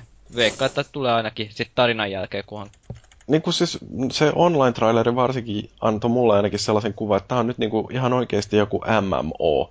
Että siellä on pysyvä maailma, jossa pääsee kavereiden kanssa palloilemaan ja mua niin kuin, siis toi kiehtoo sinänsä, mutta tuleeko siitä kuukausimaksullinen jossain vaiheessa, ja jos ei tule, niin millä ihmeellä Rockstar rahoittaa sen kaiken, koska kyllähän tuollainen pysyvän maailman pyörittäminen, niin se vaatii jonkin verran kuitenkin palvelinkapasiteettia, ja siinä menee sitten sähköä ja henkilöresursseja. Joo, siis toihan on aika mielenkiintoinen kysymys, jota mä oon pohtinut jopa muidenkin pelien kohdalla, kun on, o, saa hommat sen tietyn määrän kapasiteettia, jotta sä pystyt pyörittämään sitä palvelua, niin onko siinä, missä kohtaa sitten tulee se, että jos sä myyt sen pelin vaan yhden, kerran maksun, niin miten sä pystyt maksattaa sitten ne palvelin kustannukset kuitenkin, että sen pelin pitäisi myyä mahdollisimman tasaisesti, että koko ajan tulisi tuottoa siitä, ja toisaalta sitten ne palvelimet kuitenkin syö jonkun verran sähköistä, sitten taas lähtee kustannuksia pois siitä tuotosta. Mm. Ja... No ehkä se on sitten jotain DLC myyntiä tai jotain tällaista, mikä siinä auttaa pitää. Eiköhän. Mutta kun ajattelee, että siis oikeasti kaikki niin kuin ne oheisharrastukset, mitä sieltä löytyy, niin ne on mahdollisia. Ja sitten niin kuin, että siellä pystyy näitä ryöstöjäkin tekemään vielä kaveriporukalla. Et voi suunnitella jotain, että miten hyökätään jonnekin jalokivikauppaan tai pankkiin ja viedään sieltä rahat. Ja sitten kaikki nämä rahat, mitä on saatu varastettua, niin ne on sitten käytettävissä, että niillä voi ostella asuntoja ja vaatteita ja mikä se oli niin kuin, hyviä sijoituksia, kuten tatuointeja, tai sitten voi laittaa vähän riskaapelimpaan, äh, eli pörssiin markkinoille rahat, että niin, siinäkin oikein sellaista taloudenhoidon kasvatusta sitten junioreille. Aikamoinen kyllä luvassa, ja pystykö tuossa ryöstöjutussa tehdä sen, että pettää koko jengin sitten siinä lopussa? Niin, joku semmoinen peli on, missä Keinät tehdään... joskus oli niin, sellainen. Joo, niin, Voisin ykkösessäkin pysty pettää koko jengin. Ah, okei. Okay. Mä sitä kakkosta pääsin netissä aika paljon, että sai platinaista kerättyä aikanaan, niin tota, se oli semmoinen ihan hauska lisämauste siihen hommaan. Mm. Et... Siis tuosta GTA 5 tarinastahan ei kauheasti tiedetä muuta kuin, että siinäkin tehdään näitä ryöstöjä. Ja mikä siinä taas kiinnostaa on tämä, että ilmeisesti niitä pystyy suunnittelemaan ja tekemään vähän eri lailla, että voi yrittää joko yön hiljaisena hetkinä kairata tiensä lävitteen jostain viemäriverkostosta sinne talon sisälle tai sitten voi aseet paukkuen mennä keskellä päivää. Tämäkin on semmoinen jännä, että miten toi on saatu toimimaan sitten, että pystyy suunnittelemaan erilaisia lähestymistapoja johonkin tuollaiseen pankkiryöstöön. Mutta se, mikä tuossa itse tarinankerronnassa, niin aina oikeastaan kun katsoo näitä avoimen maailman pelejä, niin niissähän on tämä semmoinen vastakkainasettelu, että kun toisaalta pitäisi yrittää kertoa tarinaa ja siinähän tuommoiset huomattavasti lineaarisemmat pelit on parempia. Mutta sitten kun mennään avoimeen maailmaan, niin miten siellä pystytään pitämään se tarina jotenkin kasassa, kun voi tehdä niin kuin mä Skyrimissa, että suoritteleekin niitä ö, sivutehtäviä niin kauan, kun se on sellaisella tasolla, että pääjuonen pystyy melkein juokseen lävittä. Sanokaa nyt joku muukin jotain. Niin, no toihan tietysti riippuu hirveästi siitä tarinasta, että mun mielestä jos niin kuin puhutaan edelleen siitä Skyrimistä, niin siinäkään ei mun mielestä ole keskiössä se pääjuoni. Mm. Että sitten taas niin kuin, jos ajattelee, että se on saatu vahvemmaksi selkeästi niin kuin isompaan osaan, osaan se pääjuoni, niin ei se mun mielestä välttämättä siinä niin kuin kärsi, että siinä on se avoin maailma ympärillä ja muuta tekemistä. Tai en mä tiedä. Mm. mm. Kyllä toisaalta avoin maailma tuo aika paljon mahdollisuuksia. Se on ihan tietyllä tapaa hyvä, mutta se täytyy myös tiedostaa näissä asioissa. Esimerkiksi Unchartedit ja Heavy Rain pelithän on saanut kritiikkiä just siitä, että kun ne on niin hirvittävän putkia. Ja toisaalta sitten kyseessä on kuitenkin tavoiteltu tota noin, se kyseessä on kuitenkin tehty sellaiset elokuvamaiset pelit. Ja tässä on ihan hyvä kuitenkin nyt, jos ne saa koot pidettyä ton tarinan aisoissa hyvin, ettei se niin rupee repsoilemaan ja jää aukkoja siihen tarinaan sellaisia älyttömiä aukkoja, mitkä huomaa heti siitä. Niin kyllä mä uskoisin, että kyseessä on sitten hyvä avoimen maailman peli. Eikä mulla ole oikeastaan juonen koskaan ollut näiden GTA-pelien kanssa ongelmia. Joo, sama homma. Ei ole kyllä niin kuin ollut itselläkään mitään probleemaa siinä. No joo, pidetään tässä kohtaa lyhyt tauko ja jatketaan sen jälkeen avoimen maailman peleistä noin yleensä ja miten GTA 5 on niihin vaikuttanut.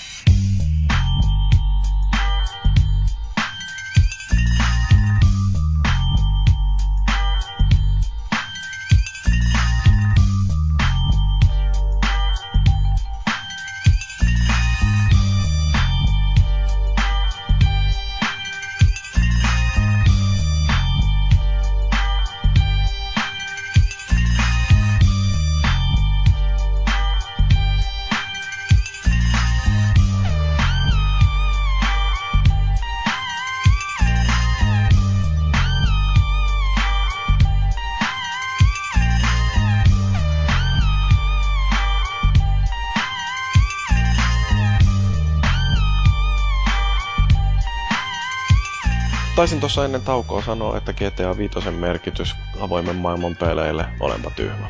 Mutta tosiaan niin mä melkein voisin sanoa, että ainakin tietyllä tavalla Grand Theft Auto on sellainen pelimaailman Citizen Kane, jossa, joka siis tarkoittaa sitä, että ähm, siinä on luotu paljon sellaisia käytäntöjä, joita on hyödynnetty sitten avoimen maailman peleissä ja GTAsta on tullut jonkinnäköinen esikuva tai stereotyyppi, siis kuitenkin semmoinen arkkityyppi oikeasti taitaa olla se sana, niin näille avoimen maailman peleille, että kun muistelee jotain tällaista vuoden 2006-2007, koska toi nyt tuli tällainen länkkäripeli kuin Gane, niin monissa arvosteluissa ainakin muistan nähneeni sitä tituleerattavan tällaisella fraasilla Grand Theft Horse.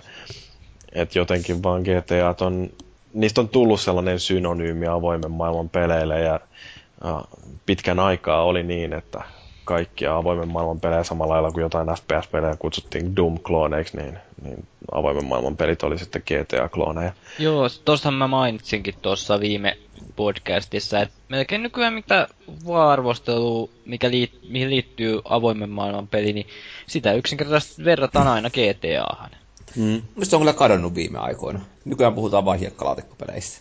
Se, menee, niin, no siis... se on yleistynyt niin vahvasti. Samalla lailla kuin FPS, että nykyään on vaan FPS. Ja, et ei enää puhuta Doom-klooneista, koska siitä on tullut niin oma pelityyppiinsä, että et eihän esimerkiksi justiin jotain Skyrimia, niin kukaan sanoisi, että se on GTA-klooni, vaikka siinä on tosi paljon sellaisia samoja elementtejä, jotka tekee hiekkalaatikkopeleistä hiekkalaatikkopelejä. Ja se, mikä tuossa on ehkä jännä, on se, että GTA on tosi paljon luonut sellaisia um, elementtejä näihin hiekkalaatikkopeihin, jota, joita sitten toistetaan muissakin peleissä sen kummemmin edes miettimättä, että onko se järkevää, että yhtenä esimerkkinä, mitä Pikkarainen heitti Irkissä, oli toi kaiken maailman keräilyt. Että muistan, kun tuossa GTA 3, niin siinä kerätään jotain niitä maltahaukan näköisiä otuksia.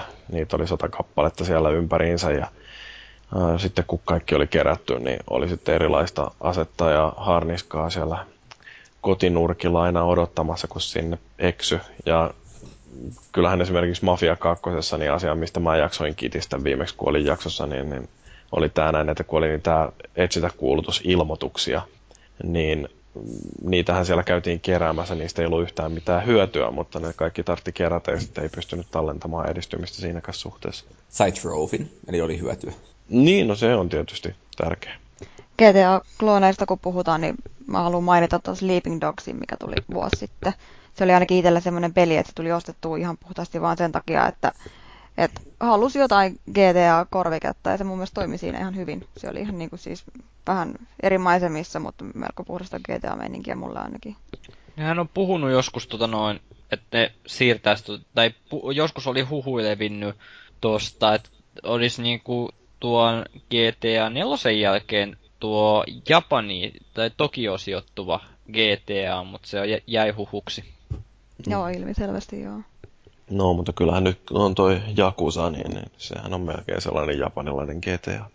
Mutta joo, siis toi Sleeping Dogs, niin enpä sitäkään ole kerännyt pelaamaan, vaikka sekin on PlayStation Plusan kautta tullut jossain kohtaa ilmatteeksi tonne kovalevyllä ladattua, mutta niin, niin se on joillekin peleille kehuja, joillekin vähän vähemmän, että ovat GTA-klooneja. Että yksi semmoinen kaikkein paras esimerkki on nimenomaan toi Saints Row.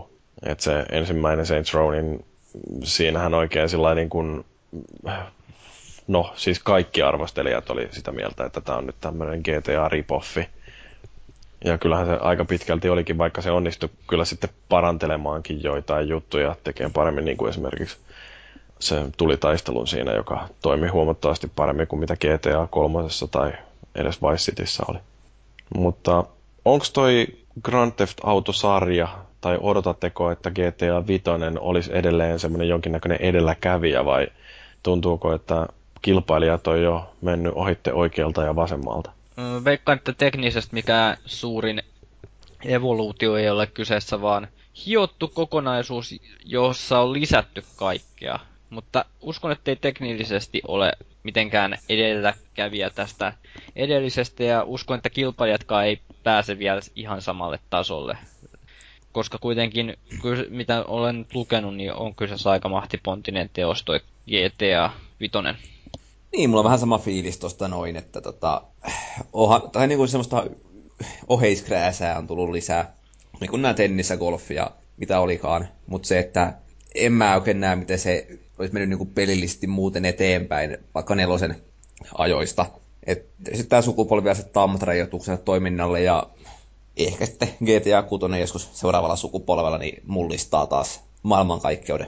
Niin voiko se olla jopa niin, että GTA on nimenomaan niitä pelejä, jotka vie tota lajityyppiä eteenpäin, että siellä on luotu näitä tällaisia paradigmoja, tai että on niin näitä tämmöisiä tiettyjä käytäntöjä, mistä nyt puhuttiin, niin nämä kaiken maailman kerättävät esineet ja sivutehtävät ja sitten on jotain ajokilpailuja ja muuta tällaista. Ja nehän on niin kuin asioita, mitä GTA on ensimmäisenä esitellyt ja joita muut on tietyllä tavalla apinoinut, välttämättä edes ymmärtämättä, että minkä takia ne on parantanut sitä pelikokemusta GTAssa. Että mun suosikkipeli, niin Deadly Premonition tulee taas mieleen, että kun siinähän on myös näitä autokilpailuja ja siellä on kaiken maailman kerättävää ryönää ja tällaista. Ja ne on pistetty sinne sen takia, koska Sbery on ajatellut, että kun GTA tekee näitä, niin sitten varmaan munkin tarvitsee. Niin onko se vaan sillä, että näin kilpailijoiden suunnittelijat, niin ne ei välttämättä edes ymmärrä, että minkä takia näitä on alun perin GTAhan tehty, eikä ymmärrä kyseenalaistaa sitä, että kannattaako joka peliin tunkea ne samat jutut. Ja sitten toisaalta, että olisiko niin, että jopa Rockstar on tullut tavallaan sokeeksi sille, että minkä takia ne on alun perin näitä tällaisia pelillisiä elementtejä sinne upottanut. Niin no, mulle tulee niin Rockstarin tästä yrityksestä vähän mieleen semmoinen, että yritetään tehdä niin kuin aikuisille suunnattua Simsiä, voisi kai sanoa. Jossa niin kuin on vaan poistettu kaikki sellaiset väkivallalliset esteet, että sekin on niin kuin mahdollista.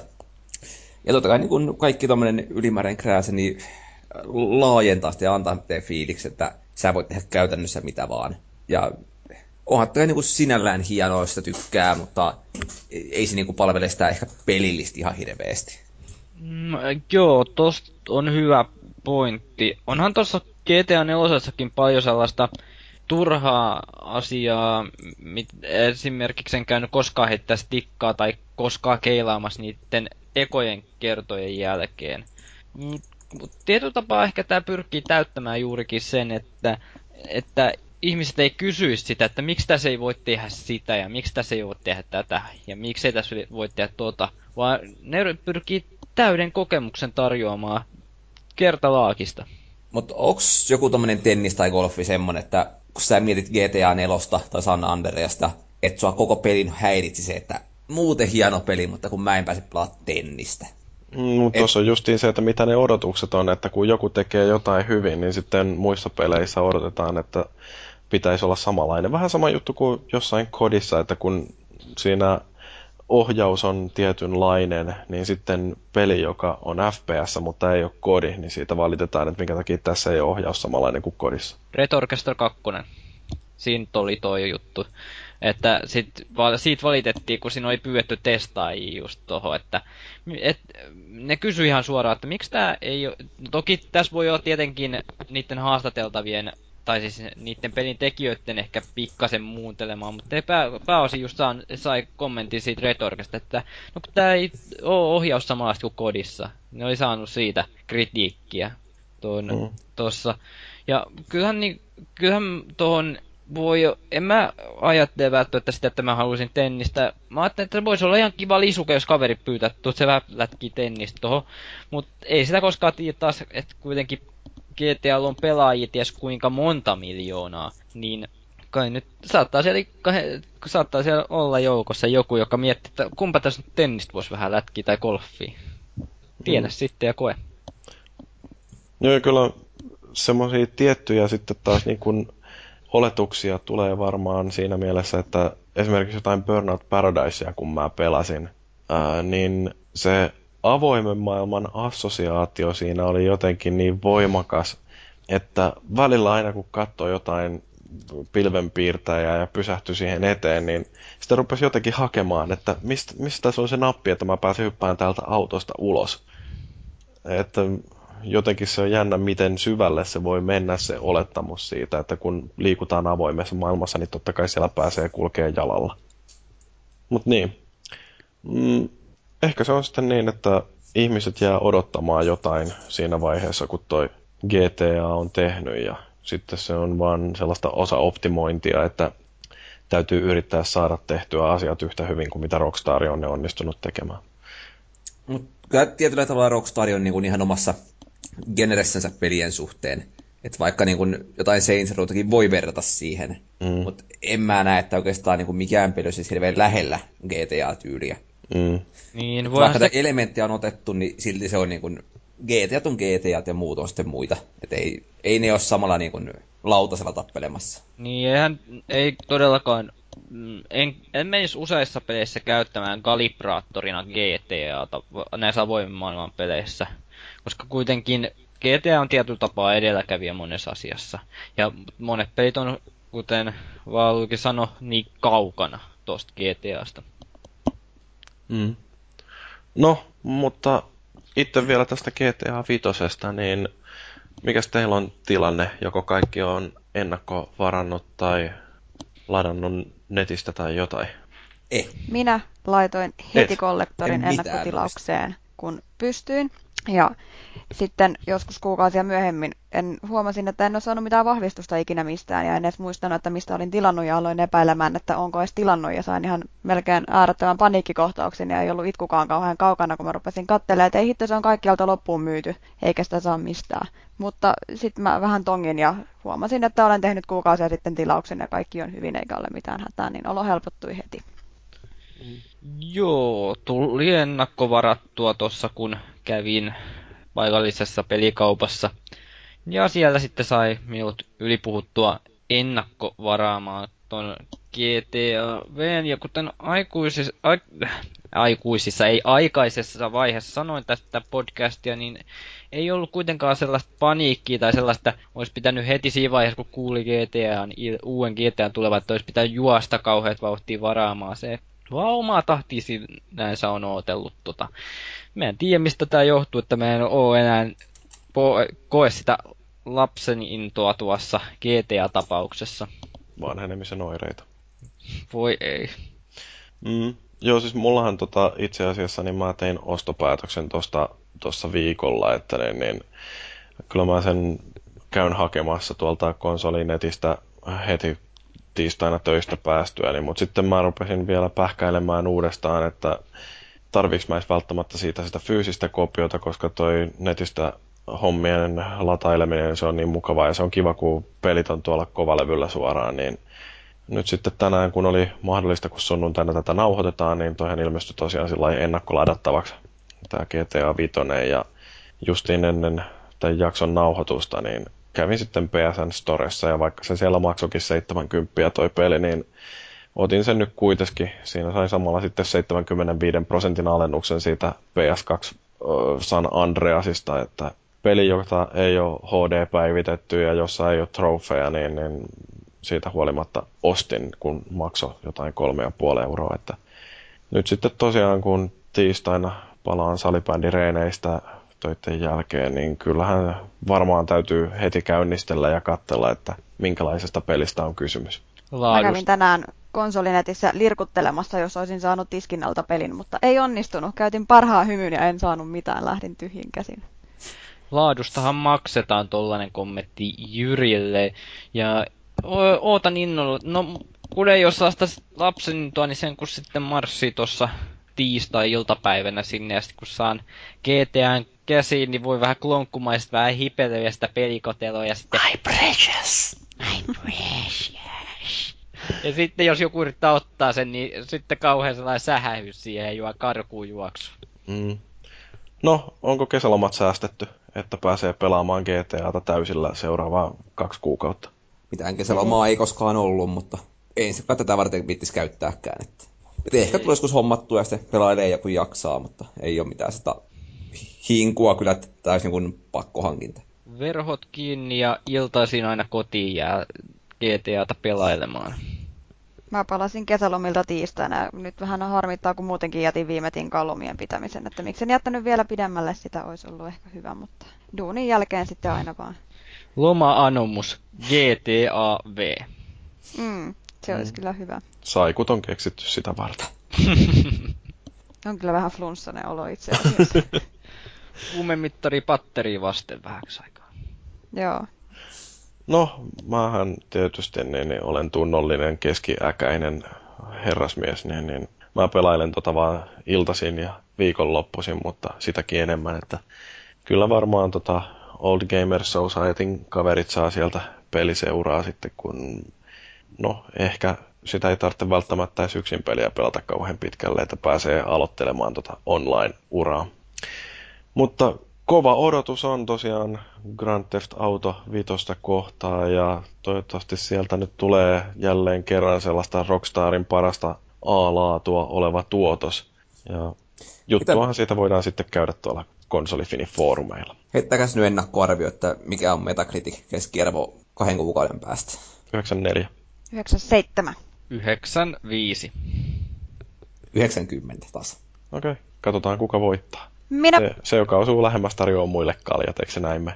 Ei, sen on sitten minä. 52. Mä tarjoan teille baarissa vedet. Erittäin huono tarjous. No, mennään vaikka tonne palautteisiin. Skypolarisko tonne on kerännyt noin palautteet, kun siellä on Skypolarikselle lähinnä?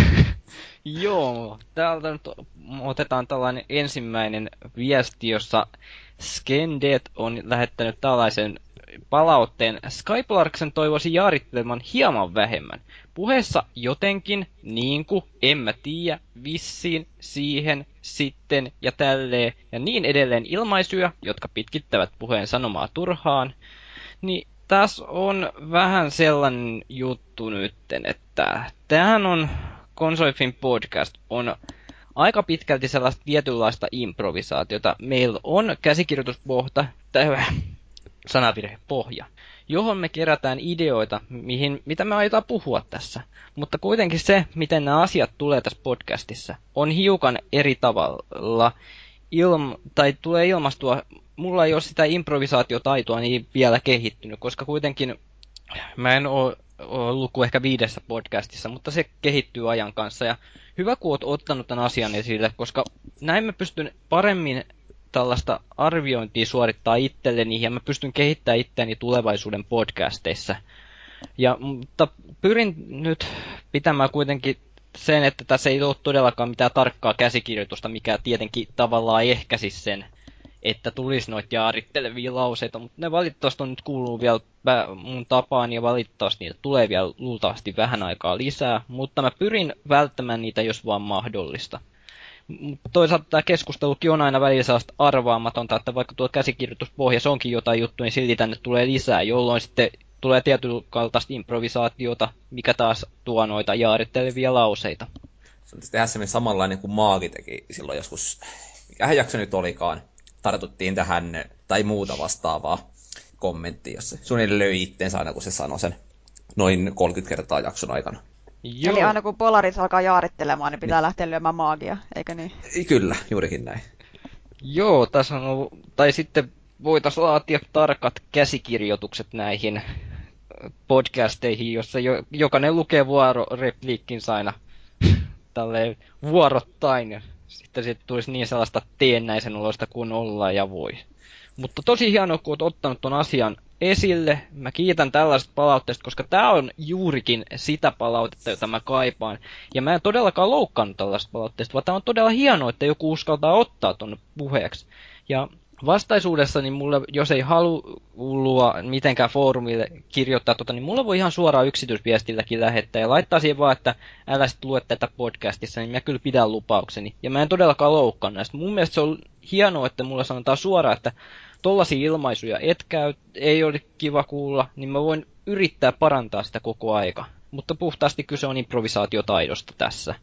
Vaikka meillä on valmis pohja, niin silti me jonkun verran improvisoidaan myös tässä, lähe- tai tässä podcastissa. Niin hyvä keino luottamuksellisen palautteen lähettämiseen on käyttää tuota meidän sähköpostiosoitusta podcast.konsolifin.net, koska sinne jos laittaa viestiä ja pyytää, että älkää lukeko tätä, niin otetaan huomioon, mutta ei lueta. Joo.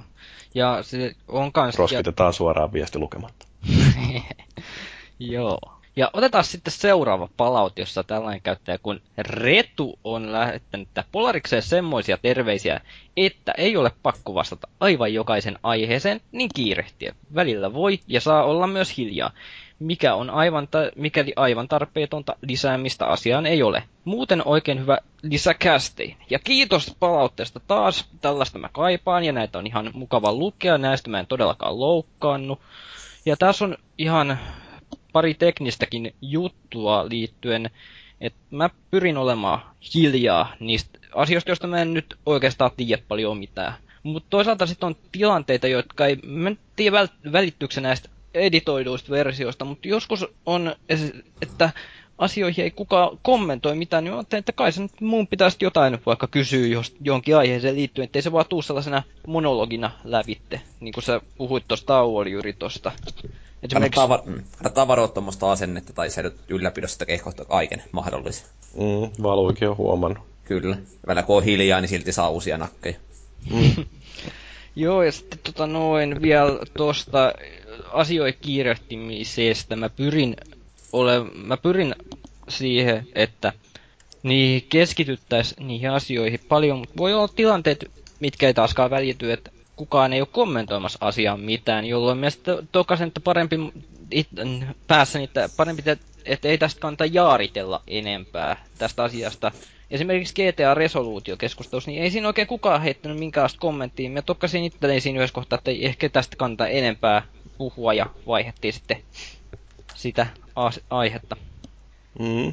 Ja, mut kiitos palautteesta ehdottomasti. Mä oon kiitollinen näistä. No, SPH on laittanut teknisluontoista palautetta.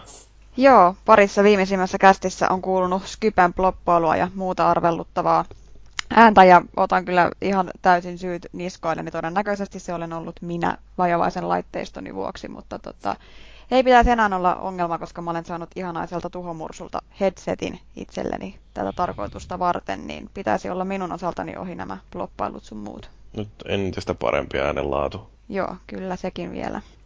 Joo, sitten tuolla on Tsun on sanonut, että Paavi takas, missä se lymyilee, kun ei pääse meitä podcasteihin hauskuttamaan. Koulumatkatkin menee helpommin, kun Paavin rauhoittava ääni heittää paskaa läppää. Tähän mä haluaisin ensinnäkin sanoa sen, että Paavihan nimenomaan on niitä harvoja tyyppejä, jotka ei heitä paskaa läppää. Paavi heittää hyvää läppää, mutta Paavi vihaa meitä kaikkia eikä suostu enää tulee podcasteihin. Se oli silloin... Paitsi ensi viikolla. Se on siinä ekas podcastissa, missä mä esiinnyin, ja Paavi ilmaantui sen vähän vissiin yllättäen kesken kaiken, ja täytyy sanoa, että parhaim, parhaimmat räkänaurut kyllä tarjosi siinä loppupuoliskolla. Mm. Mutta niin, Valuikin, sä haluat mainostaa ensi viikon jaksoa ilmeisesti, jossa puhutaan taas yhdestä vuoden merkkiteoksesta täydellisen uniikki tuotos, jollaisia ei ole aikaisemmin nähty kuin kerran vuodessa. Kyllä, NHL 14 on mullistanut pelaamisen ja hiekkalaatikkopelit ja kaiken muunkin. Eli älkää ostako GTA, ostakaa NRiä, kun ensi viikolla sitten puhutaan siitä. Kun taas niin. pidetään pientä live-nauhoitusta Helsingissä tai Espoossa. Sehän on käytännön sama asia. Mullistiko kyseinen peli elämäsi? Kyllä. En ole näin entisen. Joo, hengen mielestä naiset podcasteissa ei kuitenkaan mullista elämää, eli on tota, laittanut palautetta, että naiset podcasteissa ei tuo mitään lisäarvoa pelaajia siinä, missä muutkin. Mm. Paitsi jos ne on huonoja podcastajia, niin silloin ne on ärsyttävämpiä kuin jos olisi huono podcastava mies. Ai niin kuin niin, niin mennyt. Mä oon vähän sitä mieltä, että kaikki diversiteetti tuo aina pikkasen terää kaikkien keskusteluun, että niin, jos meillä olisi täällä, sanotaan nyt vaikka neljä kappaletta 24-vuotiaita Helsingissä asuvia miehiä, niin, niin se keskustelu voisi olla huomattavasti vähemmän mielenkiintoista kuin jos meillä olisi eri sukupuolia ja eri ikäluokkia ja eri asuinpaikkoja ja jopa eri konsolin valintoja edustavia ihmisiä, niin, niin kyllähän se nyt huomattavasti enemmän tuo säpinää tähän näin, jos ei kaikki ole kaikesta samaa mieltä. Niin ja siis EUhan on määrännyt podcasteihin kiintiöslotit, ja nyt kun Paavi ei enää tuu, niin meillä ei ole kiintiö homoa, niin ottaa kiintiö nainen. Mä en hauskaa, koska mä itse asiassa luulin, että Paavi täytti sitä kiintiö naisen slottia, mutta tulipa tämäkin selväksi sitten. Niin, Paavihan on nimenomaan se tyyppi, joka olisi hostaamassa tätä tyttökäästiä, jos semmoinen joskus saataisiin aikaan taas. Mm. Mutta joo, siis kyllähän ihan oikeasti niin erilaiset näkökulmat keskustelussa niin tuo sitä jonkinnäköistä hedelmällisyyttä siihen keskusteluun, että ei tarvitse vaan lukea noita uutisia, mitä tuonne on lätkitty käsikirjoitukseen, vaan niistä saadaan jotain jopa sanottua. Hmm. Mutta haluatteko sanoa tähän loppuun vielä jotain ennen kuin pistetään koneet pois päältä ja lähdetään unten maille? No tällainen Phil O. Sophie, eli moderni perhesarjasta, niin tällainen hyvä sananlasku on, että jos elämä tarjoaa sinulle sitruunamehua, tee siitä sitruunoita. Mä tykkään enemmän siitä Portal 2, kun tää rupeaa mesoamaan tää, mikä sen tyypin cave jotain, niin, niin että jos elämä antaa sulle sitruunoita, niin, niin heitä ne sitruunat takas elämän naamalle ja huuda, että helvetti mä en halunnut sitruunoita, anna mulle jotain parempaa. Se on hieno peli, voi herra jumala, se tarvitsisi pelata varmaan uudestaan taas joskus. Ja minä haluan muistuttaa kaikkia, että nauttikaa auringosta, kohta tulee talvi ja siellä on jo kylmä, jouduin kaivamaan hanskat ja kaikkia, eli siis pelatkaa verhot auki sitä GTAta. Mm. Valuikin, onko sulla jotain henkevää sanottavaa tähän loppuun? Kyllä se on ennenkin T-puolella pärjätty, niin pärjätään vastaisuudessakin. Et halua mitään tupsukorvien yllättävästä menestyksestä? No, no voisihan mä tietysti vähän, että tota, miten se nyt meni sitten. Noin niin kuin tapparalaisten näkökulmasta. Eikö Tapparalla aina ollut se taktiikka, että annetaan alkukaudesta muiden sillä lailla, niin kun väsyttää itteensä, niin sitten on, kun tosi pelit alkaa, niin mukavampi pelailla sinne, surffailla loppuottelu. Kapteenin törkytaklaus ja tapoitte meiltä puolet puolustajista ja silti ette voittanut. On se sellaista. Näinhän se menee. Joo, tässä keskustelun aikana taas huomasin, että Skype on oikeasti aika kauheita paskaa, mutta niin, toivottavasti se joskus tästä rupeaa toimimaan teknisesti. Ehkä meidän kannattaa vaihtaa vaikka Google Hangoutsiin tai johonkin muuhun. Mutta tämä oli jakso numero 126. Kiitos kuuntelijoille. Kiitos Jepu ja Sky Polaris ja Valuigi. Mä olin Jyri ja koittakaa olla saamatta flunssaa tiistaina.